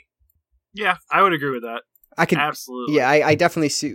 Right, I definitely see where you're coming from there. Uh, I think that's just. I, it just makes it so interesting. I I, I I love that. But um, when um this small moment, but when Smith calls the Oracle mom, I just like, ugh, like I just like shuddered. I was like, oh man, that's just not right. Um, but obviously that's uh, you know a reference from the second film because the architect says that Oracle is mother to his father. So I understand where it's coming from, but it just like felt wrong and on just so many levels. Wh- What I like as well is that when he takes over the Oracle, um, you can see that like a virus, he assumes the uh, characteristics of the other person. So like Yes. whatever the Oracle had, that's a new power that he got. Mm-hmm. Which you know, when you're just infecting regular people, whatever. But you know, this is a this is a, an exile. Was it an exile? They called him. I- What- I what don't was the special uh, special name? It could have been exile, whatever. But like this Yeah. program is like they take over the program's functions and I guess memories. I don't know why I'm doing air quotes. You can't see me, but uh, we felt them though, and that's what it- counts. it's it's like she, he got the Oracle's knowledge, which I thought was really cool. Definitely. Uh, what's the what's the boy's name? Uh, Lo- not Locke. Uh, is it Locke? Locke is the uh, is the uh, I no, guess the not lieutenant. Locke. Yeah, Like just uh, a the kid. boy that. Yeah, the kid. I think it's just a kid, eh? Oh, he doesn't have a name. Okay, I, I don't think so. I like that scene with him and uh, him and Mifune. And uh, he's like, "How old are you?" He's like, uh, "18." And he's like, "Oh, you, I would believe you said 16." So he's like, "Okay, 16." Uh, I thought that was a, a funny exchange between them, um, Yeah. even though it has like very serious undertones to it hmm because of obviously like literally life and death. And so I thought that was, uh, I just like that kind of juxtaposition there between it. That was cool. Yeah, I enjoyed that as well. Um, that there's a moment with uh, Nio- uh, Niobe and um, Morpheus. So this is when Niobe is going to give up her ship for uh, Neo. And she, uh, Morpheus says, "You never believed in the one," and she says, "I still don't." And then he says, "You know, then why are you doing this?" And she says, "I believe in him." I was like, "Oh, I just loved that exchange. Like, it was just so perfectly played by uh, Jada Pinkett Smith. Mhm. Like, it was, it, I just a wonderful little exchange. I, I, li- I really like that a lot. Yeah, Simon tells me at the end of this uh, film she doesn't stay with Locke. Ah, exactly. Right. It's good because, I like, don't know why. that whole you say that? that whole fucking thing. I, I don't know. The way she took off her sweater when she piloted the ship, I was like, oh yeah, Locke has no chance. oh man, I, I don't even know. Like, why even have that in there? Like, it doesn't add anything to it. The fact that she's with Locke, like, And Locke is such a fucking douche. I hate that guy. Well, Like, it's, it's, just- it's it's just that you know, like he Locke made some decisions not Yeah. based on strategy, but on his emotions. hmm You know, and it's just another reason to not like Morpheus because he doesn't share the same philosophy. And then you add up on like, oh, that's my ex. It's Mhm. another reason just to dislike and not to listen to what he has to say. Because maybe he would be Morpheus would be able to get to him, but since they were, you know, he's with uh, he was with the girl that he's with now. There's a disdain because you don't like exes, right? Like- right. Yeah. So So then I something made me hypothesize about why I don't really love the um, trio or the Trinity and Neo love story. Um, and so I'll share that with you now. Um, um, I just feel like it's not built on a strong foundation, and neither film, Revolution or um, Reloaded, really has done its due diligence to try and strengthen the like foundation of their relationship for the viewer. Like the first film, they just fall in love just because. And then when they really grow as a couple, we don't get to see any of it because it's kind of in that like gap in between the first and second movie. And then, um, and so they go from like these basically from strangers to falling in love to, you know, to doing absolutely anything for each other without question. And it just felt like it's just a little hard for me to buy into, I guess. And it's not that their story is bad, it just feels like shallow and it needs to be more. It almost feels like there's like a f- uh, forced depth to it with how, what they say to each other in these like ridiculous moments. well, it's But like the it- feels relationship is based like it's an arranged wedding or arranged marriage. Right. You know, is Yeah, like that's, uh, that's interesting. yeah, you'll fall in love. You know, you'll fall in love with the one. So like Mhm. she, you know, uh, oh, fuck. What was Joe Pantoliano's character, Cypher? So I guess she Yeah. tried to fall in love with Cypher, but then realized mm-hmm. that he wasn't the one. So she moved on. Right. So like she was really like she was just burning for the one, and you know would latch on to whoever she thought was the one until she realizes she's he's not the one. So mm-hmm. so it, it didn't feel organic at all. It felt like this is my duty to fall in love with the guy that's going to save the world. Right. Exactly. And if I don't, then he won't save the world or something, right? Mhm. So thank the Oracle for that, though. Exactly. Yeah. Um. So this was so annoying to me, like in a small way. But how many fucking people refer to Neo as Mister Anderson? That it takes him that long to place that he's dealing with fucking Smith. I'm like, that revelation took so long when literally nobody's ever called him Mr. Anderson other than Smith. I'm like, come on, dude, get, I- get with the program. I agree, and I thought the actor Ian Bliss, I thought his impersonation of um, Smith was pretty awesome. Yes. You know, I, for- I, I Oh my like, yeah, I was hoping you were going to say was that. Yeah, I liked it. Uh, Yeah. Yes. Absolutely. I agree.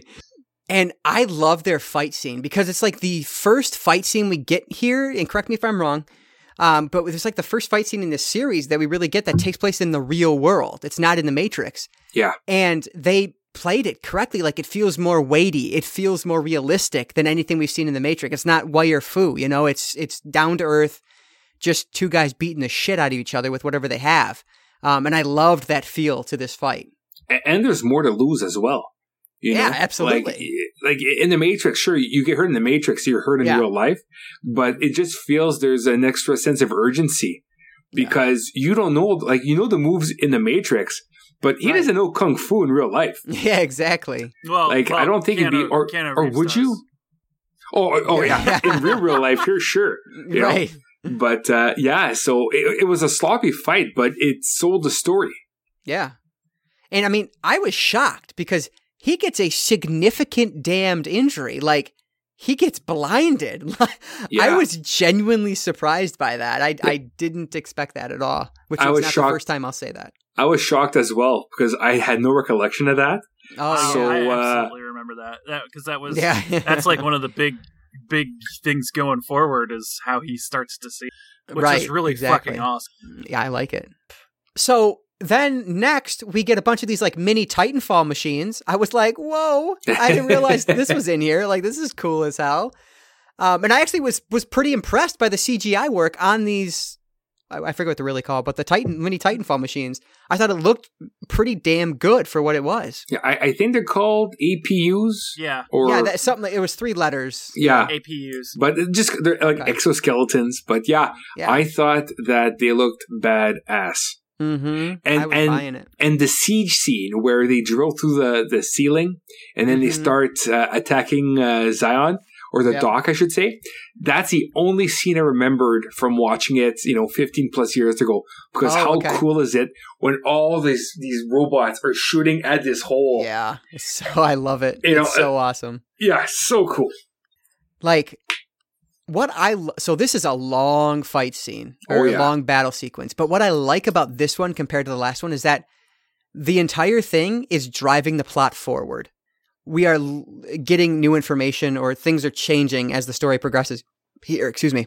And I love that about it. So it never felt slow or, or repetitive or anything. It never felt like it was just spinning its wheels. Like it felt important to the story, and I love that.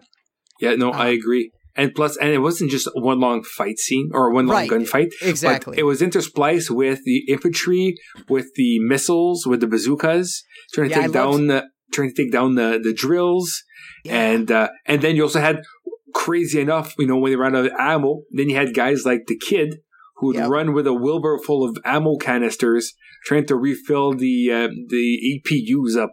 Um, yeah.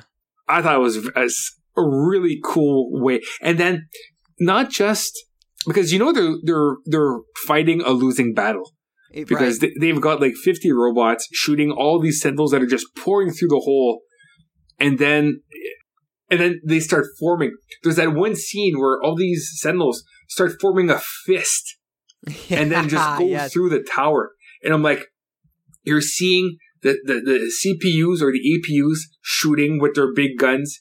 Then you've got the base itself has these huge cannons and they're all firing at once. And it's just a cool spectacle to watch. You see the tracer bullets, you see the robots swarming, you see our guys, you know, shooting up. Like, Yeah. it's a live action cartoon. You know, it's oh like that's why I remember the scene from like 20 years ago. It's because Exactly. it's so badass and it's so well done.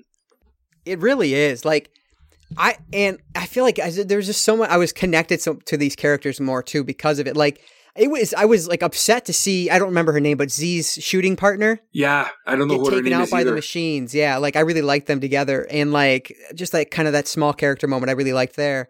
Um and then like I loved uh Mifune's like face while he was just going nuts shooting the living hell out of these machines. like he was so intense. yeah, Um, and it was just sad to see him die. Um, and we already mentioned it, but like his face was just super fucked up and genuinely gross. Like, it looked so good. yeah, those gashes were deep and they were Yes, huge. they were. Yeah, God, it was so crazy. yeah. This film is the bloodiest of all films Yeah, by far. definitely. Um, and I was so, I think the kid, whatever his name was, was he's great in this. And I'm so happy that he has a bigger role in this film. Um, and I feel like he really runs with his opportunity here and he does such a good job with it. hmm I agree. Really enjoyed him. Um, and then like the whole, I, I I wrote down like I was like cheering at the end of it when they make it through the gate. Um, like it's just it all builds to that moment so incredibly well. Um, I was just like, man, this is this raucous action sequence, and then they make it through the gate, like just a kick-ass ending, and it was just so um like cathartic. I I loved that about it. hmm Yeah, it, it, it's cool to have such a a wicked fight scene have a beginning, middle, of end. Yes, You know, and the film's not over yet. Uh, which right. is crazy. You think that's like the, uh, the the final scene of the film, right? Or like we're building towards an end, but there's Mhm. still like more movie. Yeah. Um, and, and though I wrote, you know, though I, I've been saying that I'm not big into Trinity and Neo, for some reason, I am like a 100% sold on Link and Zee. I love them together. Um, and I think it's probably just because we're seeing the struggle more, um, i- with them. And, and like, I love their line. Like, she says, You did wear it. And he says, Are you kidding? I'm never taking it off. Like, talking about the necklace that she gave him to wear for good luck in the last film. Um, And- it's just, it's perfect. And you know what's dumb, which it took me a special feature to figure out? Yeah. His name is Link. Her name is Zee. It's based on Legend of Zelda. Like, Oh, how, I, how, how did I not make the correlation sooner? So dumb. Oh, I well, I, I didn't make that correlation either. I got every time I said Link, I thought of Zelda, but I never made it the correlation between Zee Zelda. Makes sense. Yeah. Oh, and something else about Zee. So uh, I mentioned last time that uh, she's played by uh, Nona Gaye, who Yeah. is uh, apparently it's Marvin Gaye's daughter.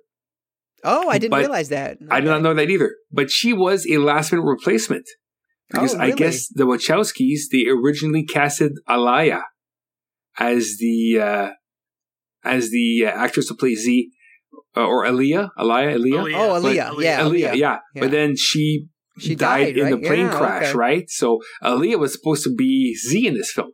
That's interesting. Wow. Yeah, I did not know that. Huh. That's that's very cool tidbit. I didn't know that either. hmm Fascinating stuff. Um, so another thing I loved about this, and we talked about in the last two, um, which obviously you know Matrix, uh, Animatrix is in here, but it's it's a little different because it doesn't have the same character. So when I say two, I'm talking about Matrix and Matrix uh, Reloaded. But Oh, yeah. in the last two, Morpheus, like he's this just like almost cocky, arrogant man, just so all knowing and unquestioning, unflinching. He's such a different person here Yeah. and it makes him so fascinating. Like he is, he's unsure, he's unknowing, he's just uh, not broken, but like he ah, he's just so I- fragile in this one compared Well- to the others. I, I think he's a bit humbled, and at the same time, Yes, um, you know, since he's because his power was, you know, to he's like a prophet saying, "Hey, the one's going to save us." yeah, Then finding out that the um, that uh, the story was false all along, so now he's kind of more subdued, you know, right. and he's no longer in control of his destiny. What'd you say, I said the dude abides. Oh, right. Yeah, but he, he's like now, you know, Neo is off doing his own thing. He has no idea where this is going to end because he's Yep. he thought it's going to be already over. right. So he's really playing second fiddle now to uh, to Niobe. Mm-hmm. Um, I I love that moment. So now we're with uh, Trinity and Neo, and I love that moment when they're flying so high, they get above the kind of the cloud thing that was put out by the humans, and they get and they see the sun for the first time. I just think that was such a beautiful moment. Like it just had such great impact for me. I thought it was great. Yeah. So yeah. So so what's happening is that uh, so the people on the one ship is heading back to Zion, while uh, Neo and Trinity has uh, Niobe's ship, and they're heading to the machine planet. Right. Yeah. Um, we don't know why, but apparently Neo knows what to do. So Exactly. So that's a really cool scene uh, because you know they they dive up in the air to get rid of all the sentinels, Mhm. and then when they come crashing down, which this is what I find weird. So you know it's like they're doing like a hammer stall with the with the ship, and Yeah. then you know they they hit their peak and then they start coming down, and then he tells her to wait to to prime up the engine again, and then he does and says, "Okay, go." She does. The ship gets back on like the, the the hover pads they light up again only to crash and then she dies Yeah. couldn't she have like primed the engine a little sooner so Right. you know they don't fucking go into a building i thought that was kind of weird I, I feel like it's all just because this, like they've been saying, that had to happen so that Neo was willing to do what he had to do later on. Like if that if she was still alive, then he wouldn't be willing to sacrifice himself in the way that he did. So I feel like it's just another one of those things. This has to happen for this to happen, so that can happen. but I, I felt legit shocked seeing trinity being like impelled by three rods Oh yeah, and still being pretty able okay to talk to him you know and Yeah. then before she passes away but i guess So- she was expecting this right right, right, right. Yeah. So remember how I've been saying mm-hmm. that like I just was not into this Neo Trinity love story. yeah Well, apparently I was a bit more invested than I thought because her death scene, like, wow, that just tore me apart. Like, I was in tears watching that. Like, I just didn't see it coming at all. yeah And it just shocked me. And it was so powerful, like, heartbreaking scene. Oh, it was, I thought it was just really, just really well done. They really got the emotion out of me. Yeah, I thought so too. I thought it was really well done. Yeah, that's that breaks me. That right. it does. It just every time I Hmm. Um, Neo walking through the through the rain down the street with all the Smiths. Uh, I mean, you already talked about it, but it's just bloody fucking brilliant. Like, and I wrote down like at this point, like I am so all in right now. Like this to me is just the fucking definition of epic. The lighting, the rain, the music. Good God, it was just perfect. I loved it so much. It, it felt like an epic final battle. It really did. Yes, so great. And then we get for one more time the just bring it hand gesture. with this time Neo's using it, uh, and I just enjoyed that because it was another throwback to the last two films when Morpheus used it. But, um, and I just think overall, we kind of talked about it a little bit, but I feel overall the fighting in this film is so much better than the last film. Like it just feels like a complete 180. Be- Um, because there's less. It, there is, yeah, you're absolutely right. That probably has something to do with it. Um, with this one, like I even like the moments when they're fighting while they're flying, and I feel like it works so much better this time around. When I didn't like it in the last film very much. See, and that was my only problem with this final fight is Mhm. I didn't like the flying fighting that they did. Okay, Anything that was like where their feet were on the ground, I enjoyed.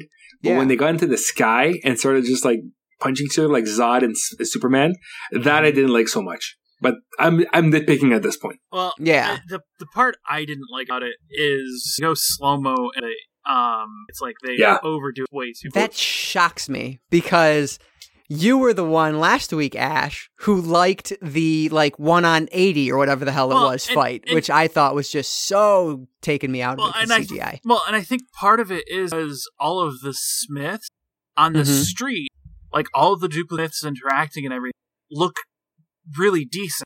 Uh, Well, yeah, you, they you know do. why? And the reason why they stood still is because they were all mannequins. Really? Yep. I, I, guess it was just I, like photoshopped in, basically. well, like well, one I guess they, they they dressed like fifty mannequins and then just like copied that Oh, picture over and over. But yeah, they look better because they were they were real. Well, real to a certain extent. right. uh, they yeah. they weren't CGI actors with like a face scan over them. that's so cool. that's part of it. But and it, it's like you can tell like some of the fight, um, like some of the fight you know, is the actors actually instead of using the technology they had to, uh, I can see trying to crunch the numbers like that took me out. That, Well, there's that one punch where he punches uh, Smith in the face, yeah. and it's a Smith like CGI like shockwave mm-hmm. shot. You know where the face goes all, you know. yeah, Yeah. so that's that's Yeah, the one but that it still didn't look as- it. Yeah. Yeah, I still didn't think it looked as bad as the CGI from the last film. No, and I honestly, and like I said, at this point, I was just all in, and so maybe that's why it didn't bug me. But like, yeah, it didn't take me out of it at all. I thought it was well done. Like it, I, I liked it. Well, yeah, and the so first, What I don't the first get- time I saw the film, the first couple times I saw the film, I didn't. yeah, Uh, and I, I don't know why it bugged me this time. Maybe I just got Mhm. tired. Or, right, right, What I don't get though, like this film came out only like at the most six months after the last one. right, right.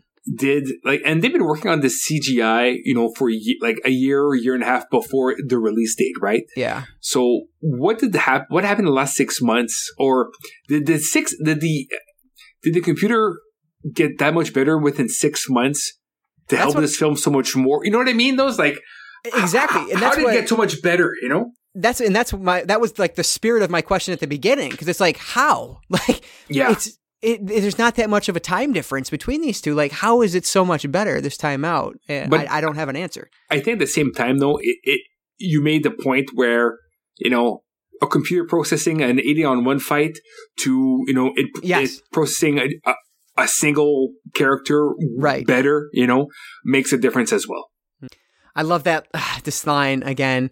Uh, why, Mr. Anderson? Why do you persist after after all this, like yelling at him to stay down and stop fighting? And then his response was, "Because I choose to." Like I don't know. It was just ah, I loved it. so I was just so all in, man. I just enjoyed that. yeah Um, and then again, just fucking like I, for, I was blown away twice, pretty much back to back. First off, when Neo says something to the lines of, um, like basically, you knew this was going to happen, and then um, he is taken over by Smith, and then you find out that he's what he's doing is he's killing himself, but he's sacrificing himself to kind of get Smith in him to destroy it. Like I, it was just like man, I did not see our hero dying in this, hmm um, and it's just man, fucking crazy. Well, it's funny too because you saw like a light come from him that was very Right. Christ-like. It was like a cross. Ex- exactly. So it's like he's dying for your sins to bring peace to the land. that's exactly what it was. Yep. Yeah. And that, like, yeah, that religious imagery sticks with. Like, first off, Morpheus looking up in the sky, say, like when realizing that he did it, uh, that Neo did it, and just like with the tears in his eyes. hmm Oh God, what a shot! What a shot! Um, and then I forget. I think it's uh, Niobe asked, "Did you always know?" And he says, "No, no, I didn't, but I believed."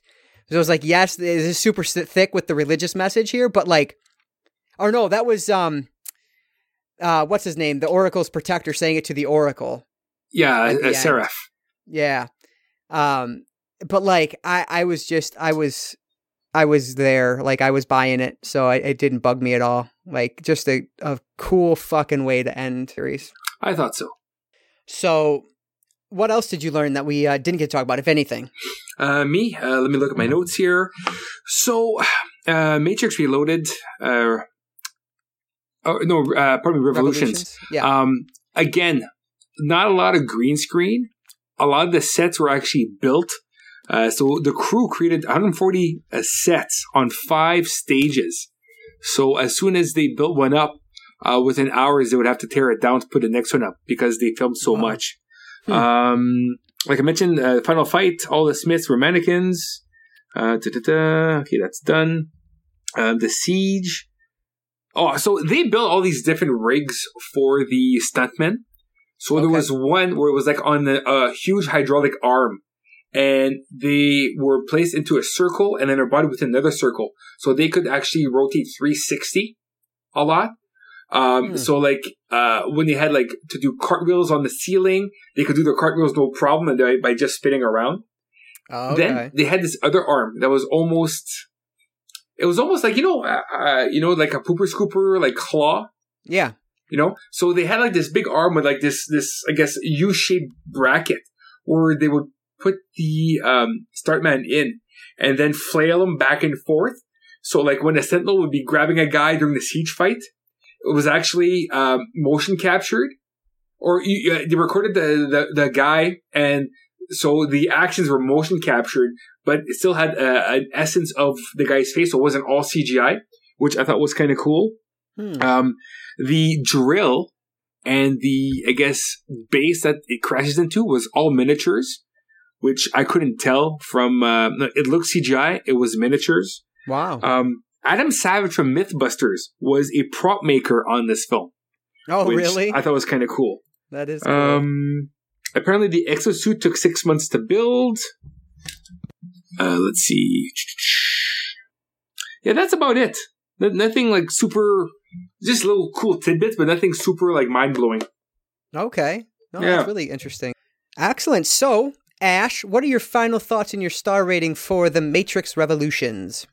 Um, I thought it was a wild ride in the cinema. I absolutely loved the music. Um, it was a rough couple months at this point after the ugh, assholes. Uh, so I I enjoyed the hell out. of. Um, even with you know, getting out of the fight scenes a bit uh toward them, um, it had the story. You know, the film has a lot of impact, and I, uh, you know, them taking the time to kind of do some of that stuff with it. Um, you know, storytelling stuff with a, an action film worked out. Uh, pretty- um, is it as good as the first? No, I do think. It, or actually, wait, okay. wait, yeah, three and a half out of four. Perfect. Excellent. Good. So, three and a half from Ashe. And what about you, Marc? What are your final thoughts and star rating for Matrix Revolutions? Um, well, again, like I had mentioned before, I remember very little of this film. So watching the movie, um, I again had no clue how the story ended. Um, so I watched it the one time and, uh, I didn't like it.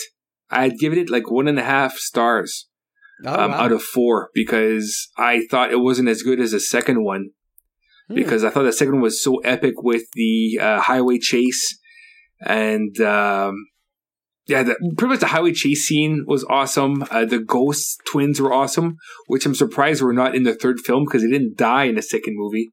yeah, um, I so forgot. sure- I'd forgotten about them. Yeah. Yes, I'm not sure where they were.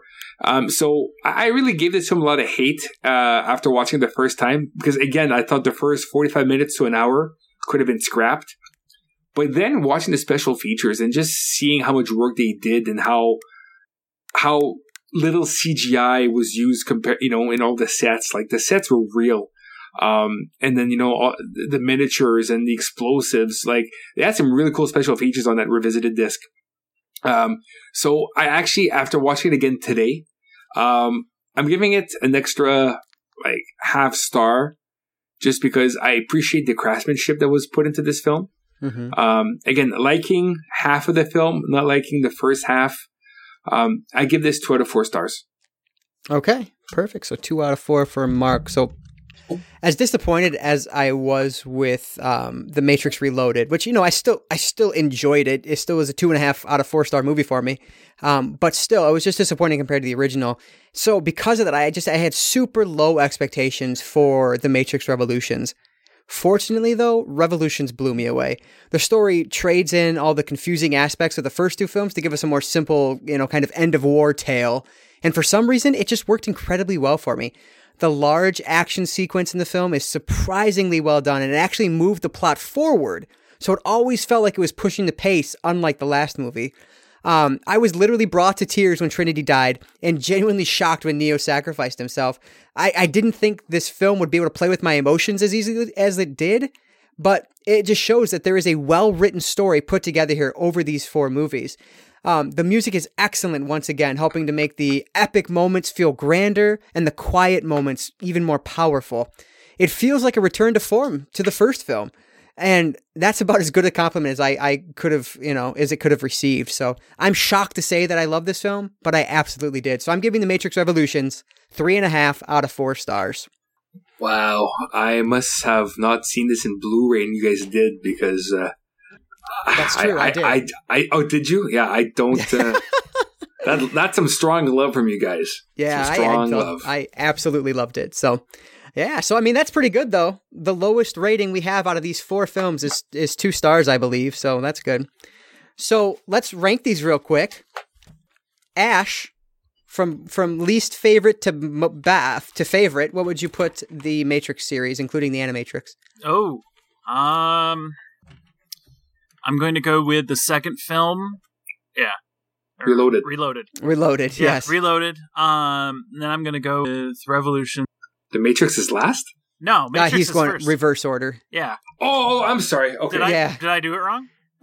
No, you're totally fine. That's fine. Okay. So sorry. Matrix from first from favorite to least favorite to be Matrix, Animatrix, Revolutions, and then Reloaded. yeah. Perfect. Okay. So what Maybe about I you? heard you wrong one night. Was, I was No, no, that's totally fine. What about you, Marc? What would your order of the series go? Okay, from first to worst, uh, The Matrix, obviously, by a fucking huge margin. Um, then I'm gonna go uh, The Matrix Reloaded, and then Matrix Revolutions, and then Animatrix. Um, actually, that I can't do that because of my ratings. I just think the the films should be brought together. Okay, revamp that. I'm gonna go. So I'm gonna go Matrix, Animatrix, Revolutions Reloaded. No, no. Reloaded, Revolutions. I'm running out of paper, Marc. I only got so much. Okay, I don't the know first why I one, write it the down, but I do. the second one, the third one. There we go. All right, what's what's the fucking ranking here, Marc? Good we we're we're going chronologically. So Okay. the matrix and the Matrix, Animatrix, Reloaded, Revolutions. Thank God that's fuck. All right, so for oh, myself, Oh, not really, because aren't they remaking the Matrix? are they serious? No, they're, I I, thought, they were making another entry, play, not a reboot. Oh, see, I thought they were rebooting the whole thing. Oh wow, I did not hear about that. I'm well, if that looking right happens, we'll have to we'll have to revisit this again. Uh, Well, the newest film. Oh, the Matrix reboot isn't a Matrix. Here's the difference between the two. Okay, whatever. Oh, okay.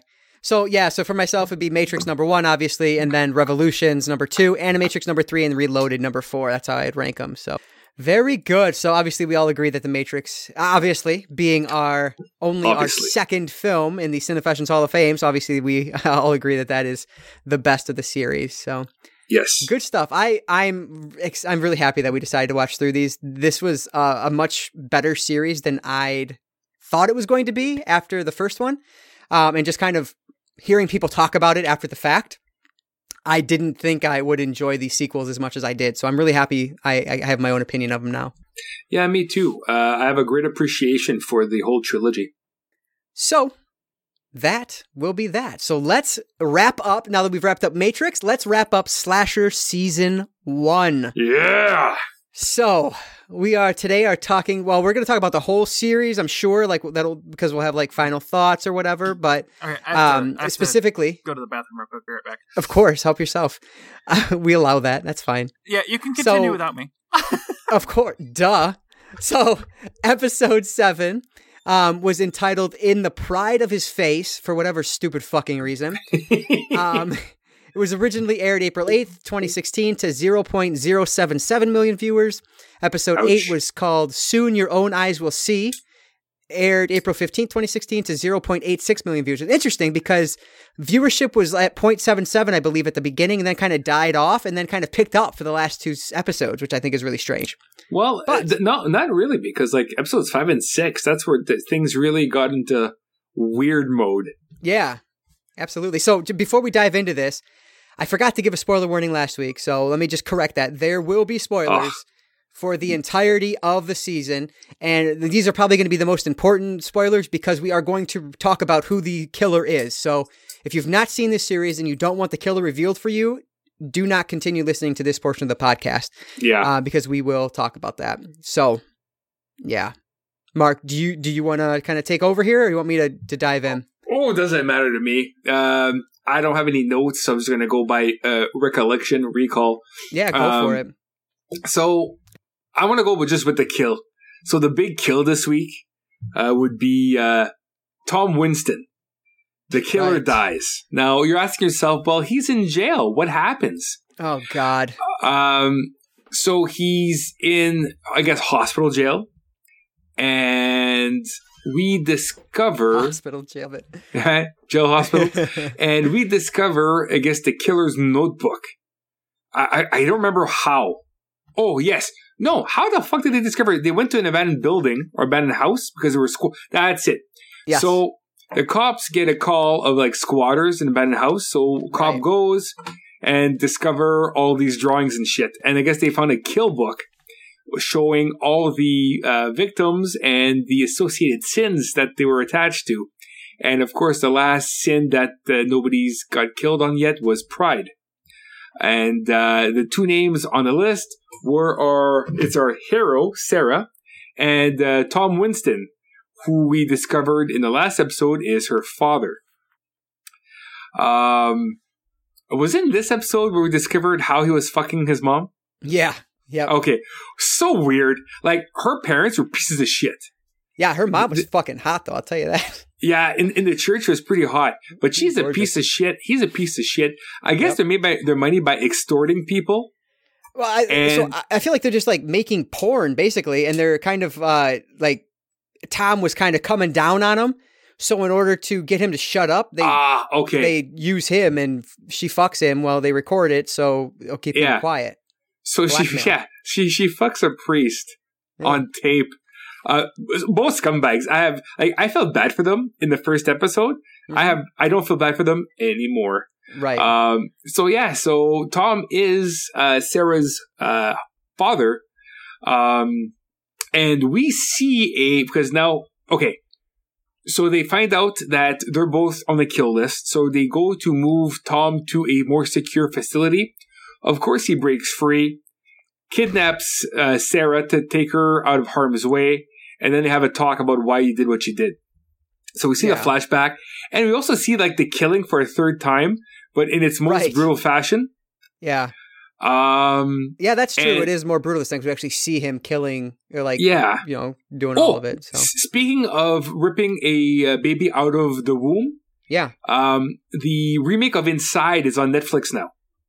Oh no shit! Yeah, oh, at least on the Canadian one. I'm not sure for Oh. US, I gotta check. but Inside 2017 is now on Netflix Canada. that should have been our second damn film into the Hall of Fame. This is your fault, Ah. Ashe. If you're back yet, this is your fault. I mean, Yeah. it's But not anyway. my Hope you fault. piss your pants. Ah, yes, it is. There he is. Come in. Um, yeah, so we see the killing, and then what's weird? So they're like in the woods. Um, Tom gets a seizure or some weird shit.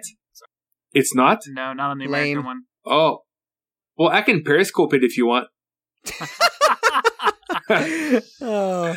Uh, yeah. So so Tom gets a like a seizure or something, and next thing you know, the hangman shows up. The executioner. Fuck. The executioner shows up. Um, now, how the killer knows he's there, I have no clue. I, I really don't. I thought maybe now that the executioner was supernatural. We Oh, find out really? he's not. no. But like, can you explain to me how he they found them? Is it by pure luck because they pinged the GPS? Well, I think so. Yeah, because he knows right. Because uh, before that, he finds out where they are because it's obviously we know who the killer is, and so Well, we, we know. don't yet. We don't yet. well, no, I know we at that point we didn't, but Yeah. looking back, we do know. Yes. And can't you know he finds out they pinged him or whatever they say. They don't have an exact location, but Yeah. he knows that area pretty well. So I just uh, I just assume he got it right. I guess guessed. yeah, weird, whatever. Yeah. But then, so next thing you know, uh, you know, t- uh, I guess for a pride, you have to kill them by a wheel or some bullshit. yeah. So there's like a table saw, and uh, Sarah was about to go first, and then Mhm. Tom's like, "No, don't kill her, kill me instead." So pretty much, uh, the executioner like lobs him right on the on the spinning blade, and Yeah. there he goes. I actually like the death. I thought it looked pretty cool. So did. I. I Yeah. thought the kill was pretty cool. Um, and that's pretty much it for the episode. Did we discover who the killer is at the end of the episode? Yeah, because the box is revealed. So Cam Oh, is in yes. his closet and opens the box and puts the uh Yes, like yes, yes. uh whatever the cloth, the bloody cloth. bloody cloth. We know it's him. Yeah. Yeah. So- and like as much as I genuinely enjoyed kind of the last episode and Yeah. a little bit of the one before that, not as much. It took me about five minutes in to the episode seven here where I was texting you guys and it was like, just fucking shoot me. Like take me out of my misery. This is fucking terrible already yeah, because I feel like just as ridiculous as everything was up to this point, there's definitely this feeling of of kind of the shit hitting the fan.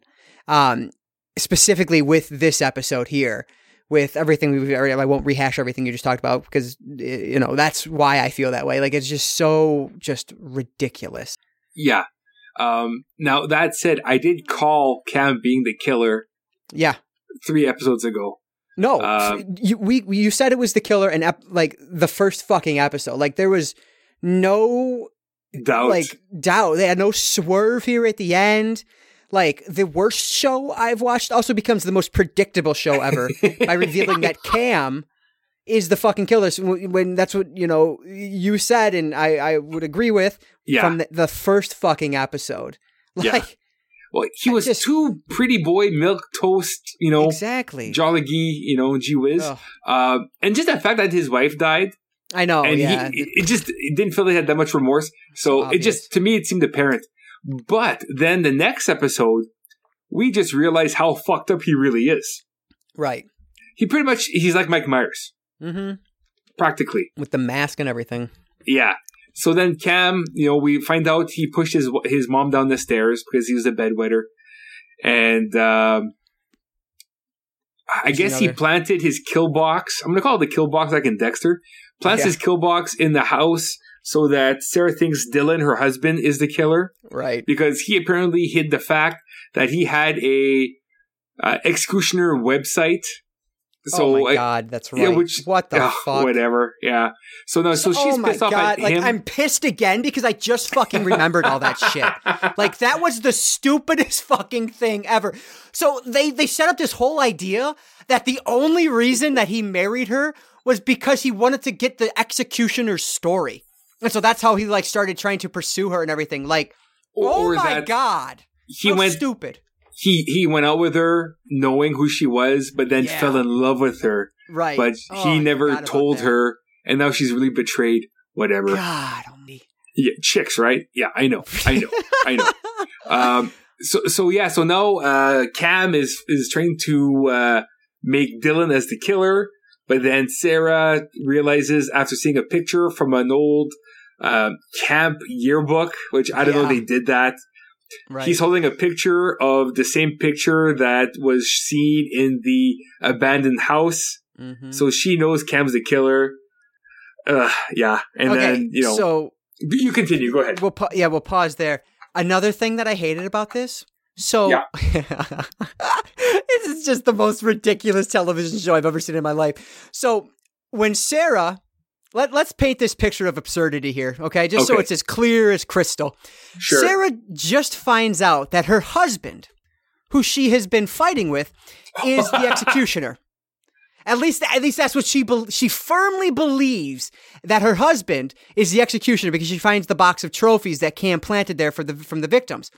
So Cam, minutes later, Cam is comforting her by saying that they both married the wrong person, blah, blah, blah. He says something about wanting her to be brave for her. And she says, Oh, you're the bravest person I know. And then they proceed to kiss, which leads to a laughably quick fuck session against the wall, right there in the home that she shares with her husband, just right against the wall, just getting fucked. Now, the sex scene, not bad, kind of hot, frankly. Hey, do what you do. But the story around the sex scene, absolutely fucking atrocious. yeah. Like, oh my god. Minutes after she finds out her husband's a serial killer, she's gonna go fuck this other guy. Like, it's just ridiculous.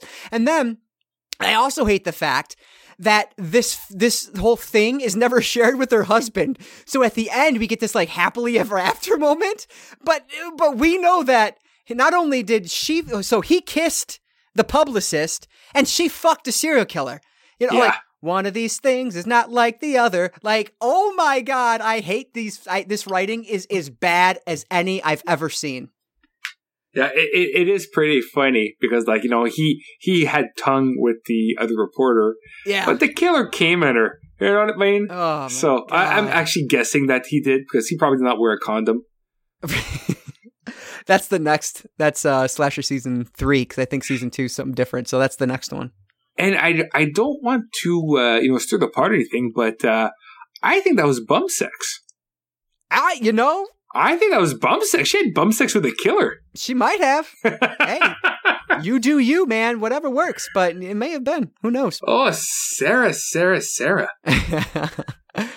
um, and then like so obviously we already talked. Whatever, people have watched it. The final moments where Sarah decides to kill Cam, like I thought was just dumb as hell too. So Oh. first, Dude, yeah. Dylan tells her like, "Don't do this." Like, basically, you're better than becoming this killer, essentially.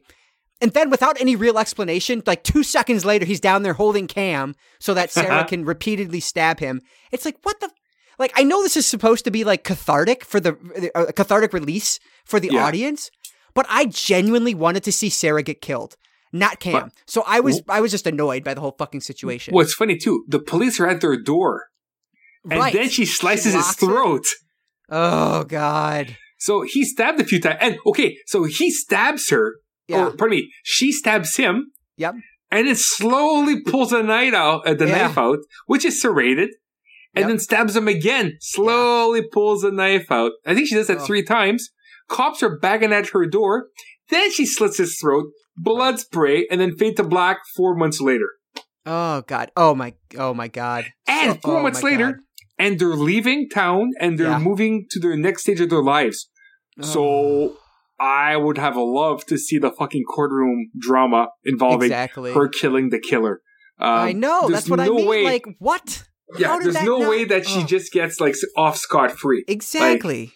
so ridiculous. And like Let's say he dies once from a stab wound, fine. Right. Stabbed three times and his throat And is then slit sli- while being right. held down. Ugh. What? just ridiculous. Yeah, that's And at least a then- misdemeanor. At, then we get that little like I don't know whatever it's called like that little uh, send off at the end there. Oh, yeah. Oh, the little girl.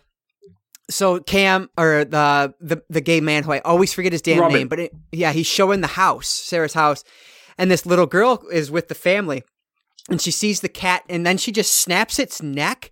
I mean, come the fuck on! It's just so goddamn done. And then Aaron Martin, the writer of this, has the fucking nerve to have the little girl come in the house and say the line, This is a perfect house. Go fuck yourself! Oh, I hate this so much! Oh my god, I hate it! It is as Yeah. bad as anything I've ever seen. Yeah, uh, this was pretty horrendous. Like of all Ugh. TV shows to pick, this was pretty bad. Um, I I enjoyed watching it out of pure enjoyment, knowing that you're hating this so hard. Uh, it's it's by far not a good show, Oh, um, and again, pretty transparent. But you know what though? The kills were fun. I have to admit. Uh, But it- it just took a lot of like fucking story to get to the kills. so, final thoughts, star ratings. we can move on with our lives and expunge this. What would you, uh, if you if you have any other final thoughts to add, go for it. Otherwise, give this bad boy a star rating. Um, Marc. Um, again, I think it's a pale imitation of other shows like Scream. Um, it it wants it wants to create like. When I saw this was an anthology series, I thought it'd be like Black Mirror, where every episode was its own story. I, that's what I But hoped. no. Yeah, It, it's more like American Horror Story, where every season it's its own story. that's what it is. Um, Yeah, we should have watched that instead. This was pretty brutal. Oh, um, man, it just wasn't good. Um, none of the characters were likable. Um, the kills were good, but not worth sitting through eight episodes to see eight good kills. And really, I think they're more like seven good kills. Um, main actress, uh, Katie McGrath. Um, I, I just didn't like her portrayal of Sarah at all. Um, they, they drink a lot of wine on that show, eh? It's yeah, like, they do. she becomes a wino. Fair enough, because I'd be drinking heavily as well, knowing everybody around me is dying. Right. Um, but yeah, it just wasn't good. Uh, I give this out of four stars a one. All right. And what about you, Ashe? I feel like you can finally talk about it a little bit now that we're through the end of it. Um, what what were your thought, your final thoughts, and your star Oh, rating oh, for um, slasher when you watched through it? Four absolute fucking stars. Absolutely riveting television. I love every. I hate you so much. Uh, yeah, I know how much I hate you right now. Oh, um, it was entertaining. It was it, as far as me when I watched it. I had you know had it on the background, so I wasn't like slogging through it. Um, Mhm. so and as far as like background fodder, yeah, it was fun. Um, as far as like you know, did I enjoy this? It, some of the stuff was good. There was a lot of shit writing. I I have to say, uh, I I have to agree with that. Um, honestly, I'll probably give it like one and a half out of four. okay.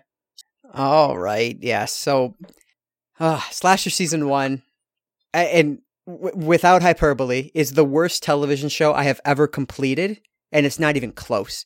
It's poorly acted, feels cheap, has some of the absolute worst writing I have ever seen make it to production. Yes, there are some decent kills here, but sitting through 50 minutes of absolute horseshit is not worth the 30 seconds of decent special effects. Fuck this show. Slasher is absolutely terrible in every regard and definitely not worth your time.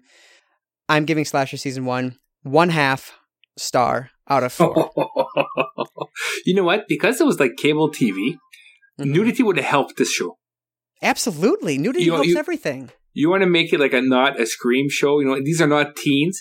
Uh, some some soft core nudity would have been uh would have helped it at least half star rating.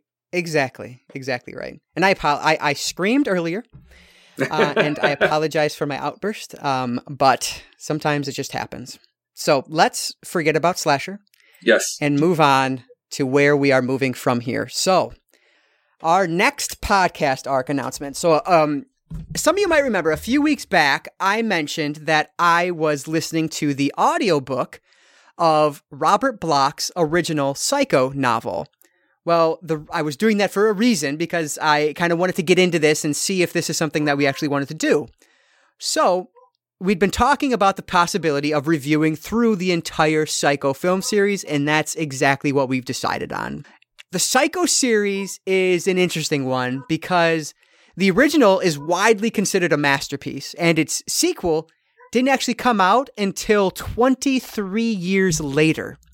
Amazingly, most of the sequels are actually looked at by many genre fans as underrated gems. And seeing as I've owned them all for such a long time now and never actually sat down to watch them, I really wanted to dedicate an entire arc to this, or an arc to this entire series. So, our a complete Psycho arc will be six weeks long, and it's going to go down like this. Next week, we are talking about Psycho from 1960. The following week will be Psycho 2 from 1983, then Psycho 3 from 1986, and then there was actually a TV movie from 1987 that was released called Bates Motel. And fortunately, we did some digging because the originally, Marc, you and I were looking, and the D, excuse me, the DVD was like 30 bucks by itself Yeah. just for Bates Motel. and, and- I wasn't gonna pay thirty bucks Yeah. for a TV movie on DVD. Exactly. So that wasn't going to happen. And so we were searching, trying to find it somewhere we could like purchase it legally online. Just couldn't find anything. And then finally, this past week, I, I knew for sure I'd seen a four pack with this movie in it. And something happened. I stumbled across it, uh, across it this past weekend. And so we actually were able to find it on this four pack, which has Psycho 2, 3, 4, and Bates Motel on DVD for $10 at Amazon.com. So that's the one purchase I made this year that I was talking about earlier. So I bought that, as did you, Marc. Um, Mhm. And so we do have Bates Motel, the 1987 TV movie. So we are including that in this arc for uh, completionists out there. And then week five is going to be Psycho 4, the beginning from 1990. And then we are going to look at Psycho from 1998, the Gus Van Sant re- uh, remake, um, in the sixth and final week of this arc. So we are really covering it all. Um, I actually I didn't discuss this with you guys, but I actually toyed with um, doing the docu because there's a couple documentaries that are uh, actually there's three more films that we could have added to this arc if we wanted. Okay. Um, there is um, it's like the Psycho Legacy, I think it's called, which is just a um uh, documentary about Psycho one, two, three, and four. For uh, some reason, they they don't talk about Bates Motel, um, but it talks about the others. Uh, and that's a full feature length documentary. I think it's called the Psycho Legacy. Then there's a movie that a documentary that just came out. It's called like 78 slash 53 or something. Like it's numbers. yeah. Yeah. It's, it's specifically about the filming of the shower sequence in Psycho. And I think that would be fascinating to watch. And then there's a third movie that's actually not a documentary. It's um, a, a, uh narrative film called Hitchcock, which came out a few years back. And the reason I was considering that to add to this is because it's actually specifically about the relationship between Alfred Hitchcock and oh, I'm gonna I'm a fucking idiot, and the, one of the lead actresses from Leigh. Psycho. Leigh- Yes, thank you. From from uh, when they were filming it, and so I was thinking, man, it'd be fun if we could add these three films in somewhere. Isn't um, isn't uh, Anthony uh, Yes, Anthony Perkins. It is Anthony Perkins as Hitchcock in that movie, right?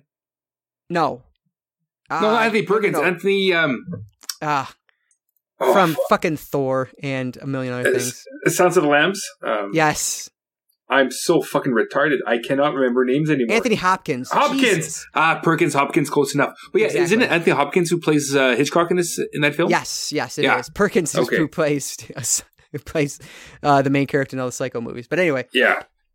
We're idiots. But uh, yeah, so I was trying to toy with like trying to fit those in, but I don't know if we'd be able to have like a a good discussion on a documentary film. Like we've done, I feel like decent discussions on like the TV series that we've done, the docu series, but they're longer. Yeah. There's more to talk about. So I decided that we'd probably not try to skip out on those for now. But I might watch them just kind of myself as we go through it Sure. but uh, so there's you know basically we wanted to try to talk about as much of this as we could that we think would make for for an entertaining podcast which is why we're going to talk about these six um, and then who knows maybe we'll have like a, a Cinefessions podcast special edition on hitchcock because that's another narrative film so who knows you know at That's a good idea. I like that. yeah I think also by the end of six weeks, I'll be Hitch. I'll be Yeah. like psychoed out too. exactly yeah Yeah, that's a So long. personally, That's a lot like- of psycho.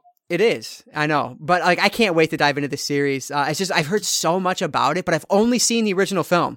Um, and what's also exciting about this is this is actually going to mark the very first Alfred Hitchcock film that we're going to discuss on the Cinefessions podcast. So I mean that's that's really cool because obviously Hitchcock is a legend. So I mean that's really exciting for us. Yeah. Um, and I already mentioned it, but I'm going to mention it again. You can find the four pack of the Psycho movies, so Psycho 2, 3, 4, and Bates Motel on Amazon.com for less than 10 bucks. It's like $9.45 as of this recording. Uh, and it's Prime eligible. So I opened mine today and it's all on one DVD. So the picture quality is probably going to be shit, but it has what it needs. And actually, I own Psycho on Blu-ray from the Alfred Hitchcock collection. I own Psycho 2 on Blu-ray thanks to Scream Factory. So I'll just be watching 3, 4, and Bates Motel on the DVD. Um, Okay. And then the Psycho remake is actually on Amazon to rent for four bucks. So that's what I'm going to do. also on, it's on Netflix in Canada. I don't know if it's on in the US. it's not, unfortunately. but- Really? yeah. Man, ours is better than yours, huh? Yeah, I guess so. But yeah, so uh, any thoughts on this one, gents? Or uh, you know, are you excited about, it, or are you just uh, kind of appeasing me by agreeing to do it? Um, you know what? I've honestly never seen any of them before. Oh, I've wow, never seen not original the Psycho, original. so this will all be first time watches for me. That's exciting as hell. Yeah, yeah, yeah. Psycho '98.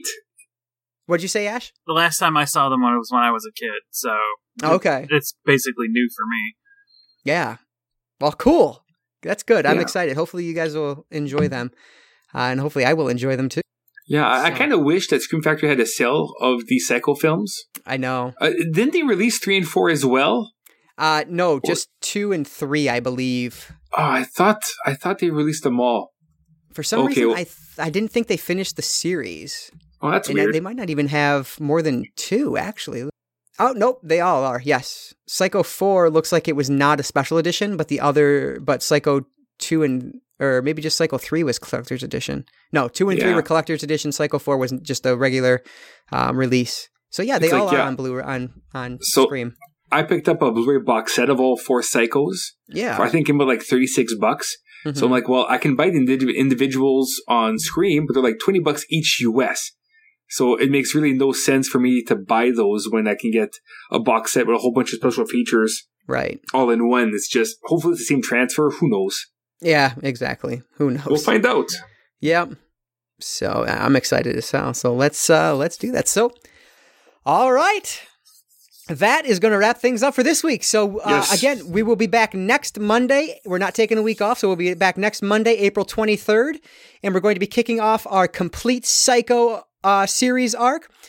Do know that uh, we have decided that at, at least for the next two arcs, because we actually we know what we're doing for the next two arcs, but we're only revealing one at a time, just because shit changes. Six weeks from now is a long time, so who knows what the fuck's gonna happen with our lives? So shit changes. So we're just gonna talk about that one for now. But the plan is for now, for the next two arcs, to cut down the show a little bit, to only have the week in media segment and then our main review for the week.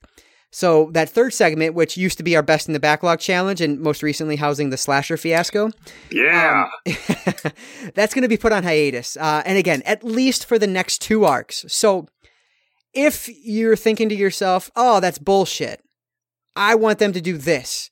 If you want us to bring something back, if you want us to do Best Thing Backlog Challenge again, if you want us to do some other TV series, something here in this in that segment, please. The only way we can know that you're missing it or that you want it is if you let us hear about it. And the only way we can make those changes is if you reach out to us using our, our different social media platforms. And uh, so that's that's what we ask. You know, if you want something changed, we can do that if we talk to you. So you can do that by hitting us up on Twitter, Instagram, or Facebook at Cinefessions. You can email us at contact at cinefessions.com and you can call us at 1 302 448 TALK. That's 1 302 448 TALK. Let us know if you want something in this segment. But our podcasts are long, they are very long, and they are every week. So I feel like this is just, uh, we could cut this segment out without losing much. So for now, we're going to try it. Like right now, we're at over two hours again.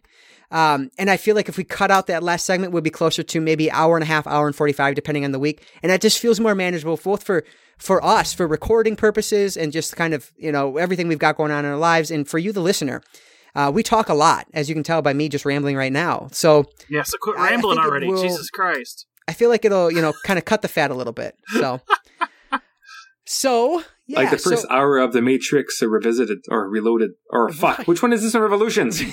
oh, I'm I'm gonna jack off now, and I mean jack out. I mean, Oh, Oh, man. boy. You've been sitting on that joke for a few episodes, haven't you? yeah. Oh man. All right, so Marc, I can tell remind it's the all stale and crusty like his underwear. Yeah, oh, jeez. Oh, It's- it's too true. much. Too much. This is what happens when you get over the two hour mark. Shit like this. So, Marc, remind Yes. our listeners where else they can find you online. You can find me online on uh, Twitter at uh, Marc underscore Nadeau. That's M A R C underscore N A D E A U, as well as Letterboxd and on Instagram at M Nadeau02. Excellent. And how about you, Ashe? Uh, you can find me on Twitter and uh, Tumblr, uh, DHGFASHE. Excellent. And you can find me on my on Twitter and Letterboxd at Psymin1. That's P S Y M I N 1.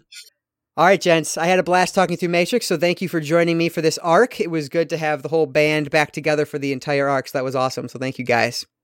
Oh, no, thank you. This was fun. Definitely. Absolutely. All right. So that's that. So we want to say thank you to everyone for listening to episode 126 of the Cinefessions podcast. And remember, in film we trust, We'll catch you next time.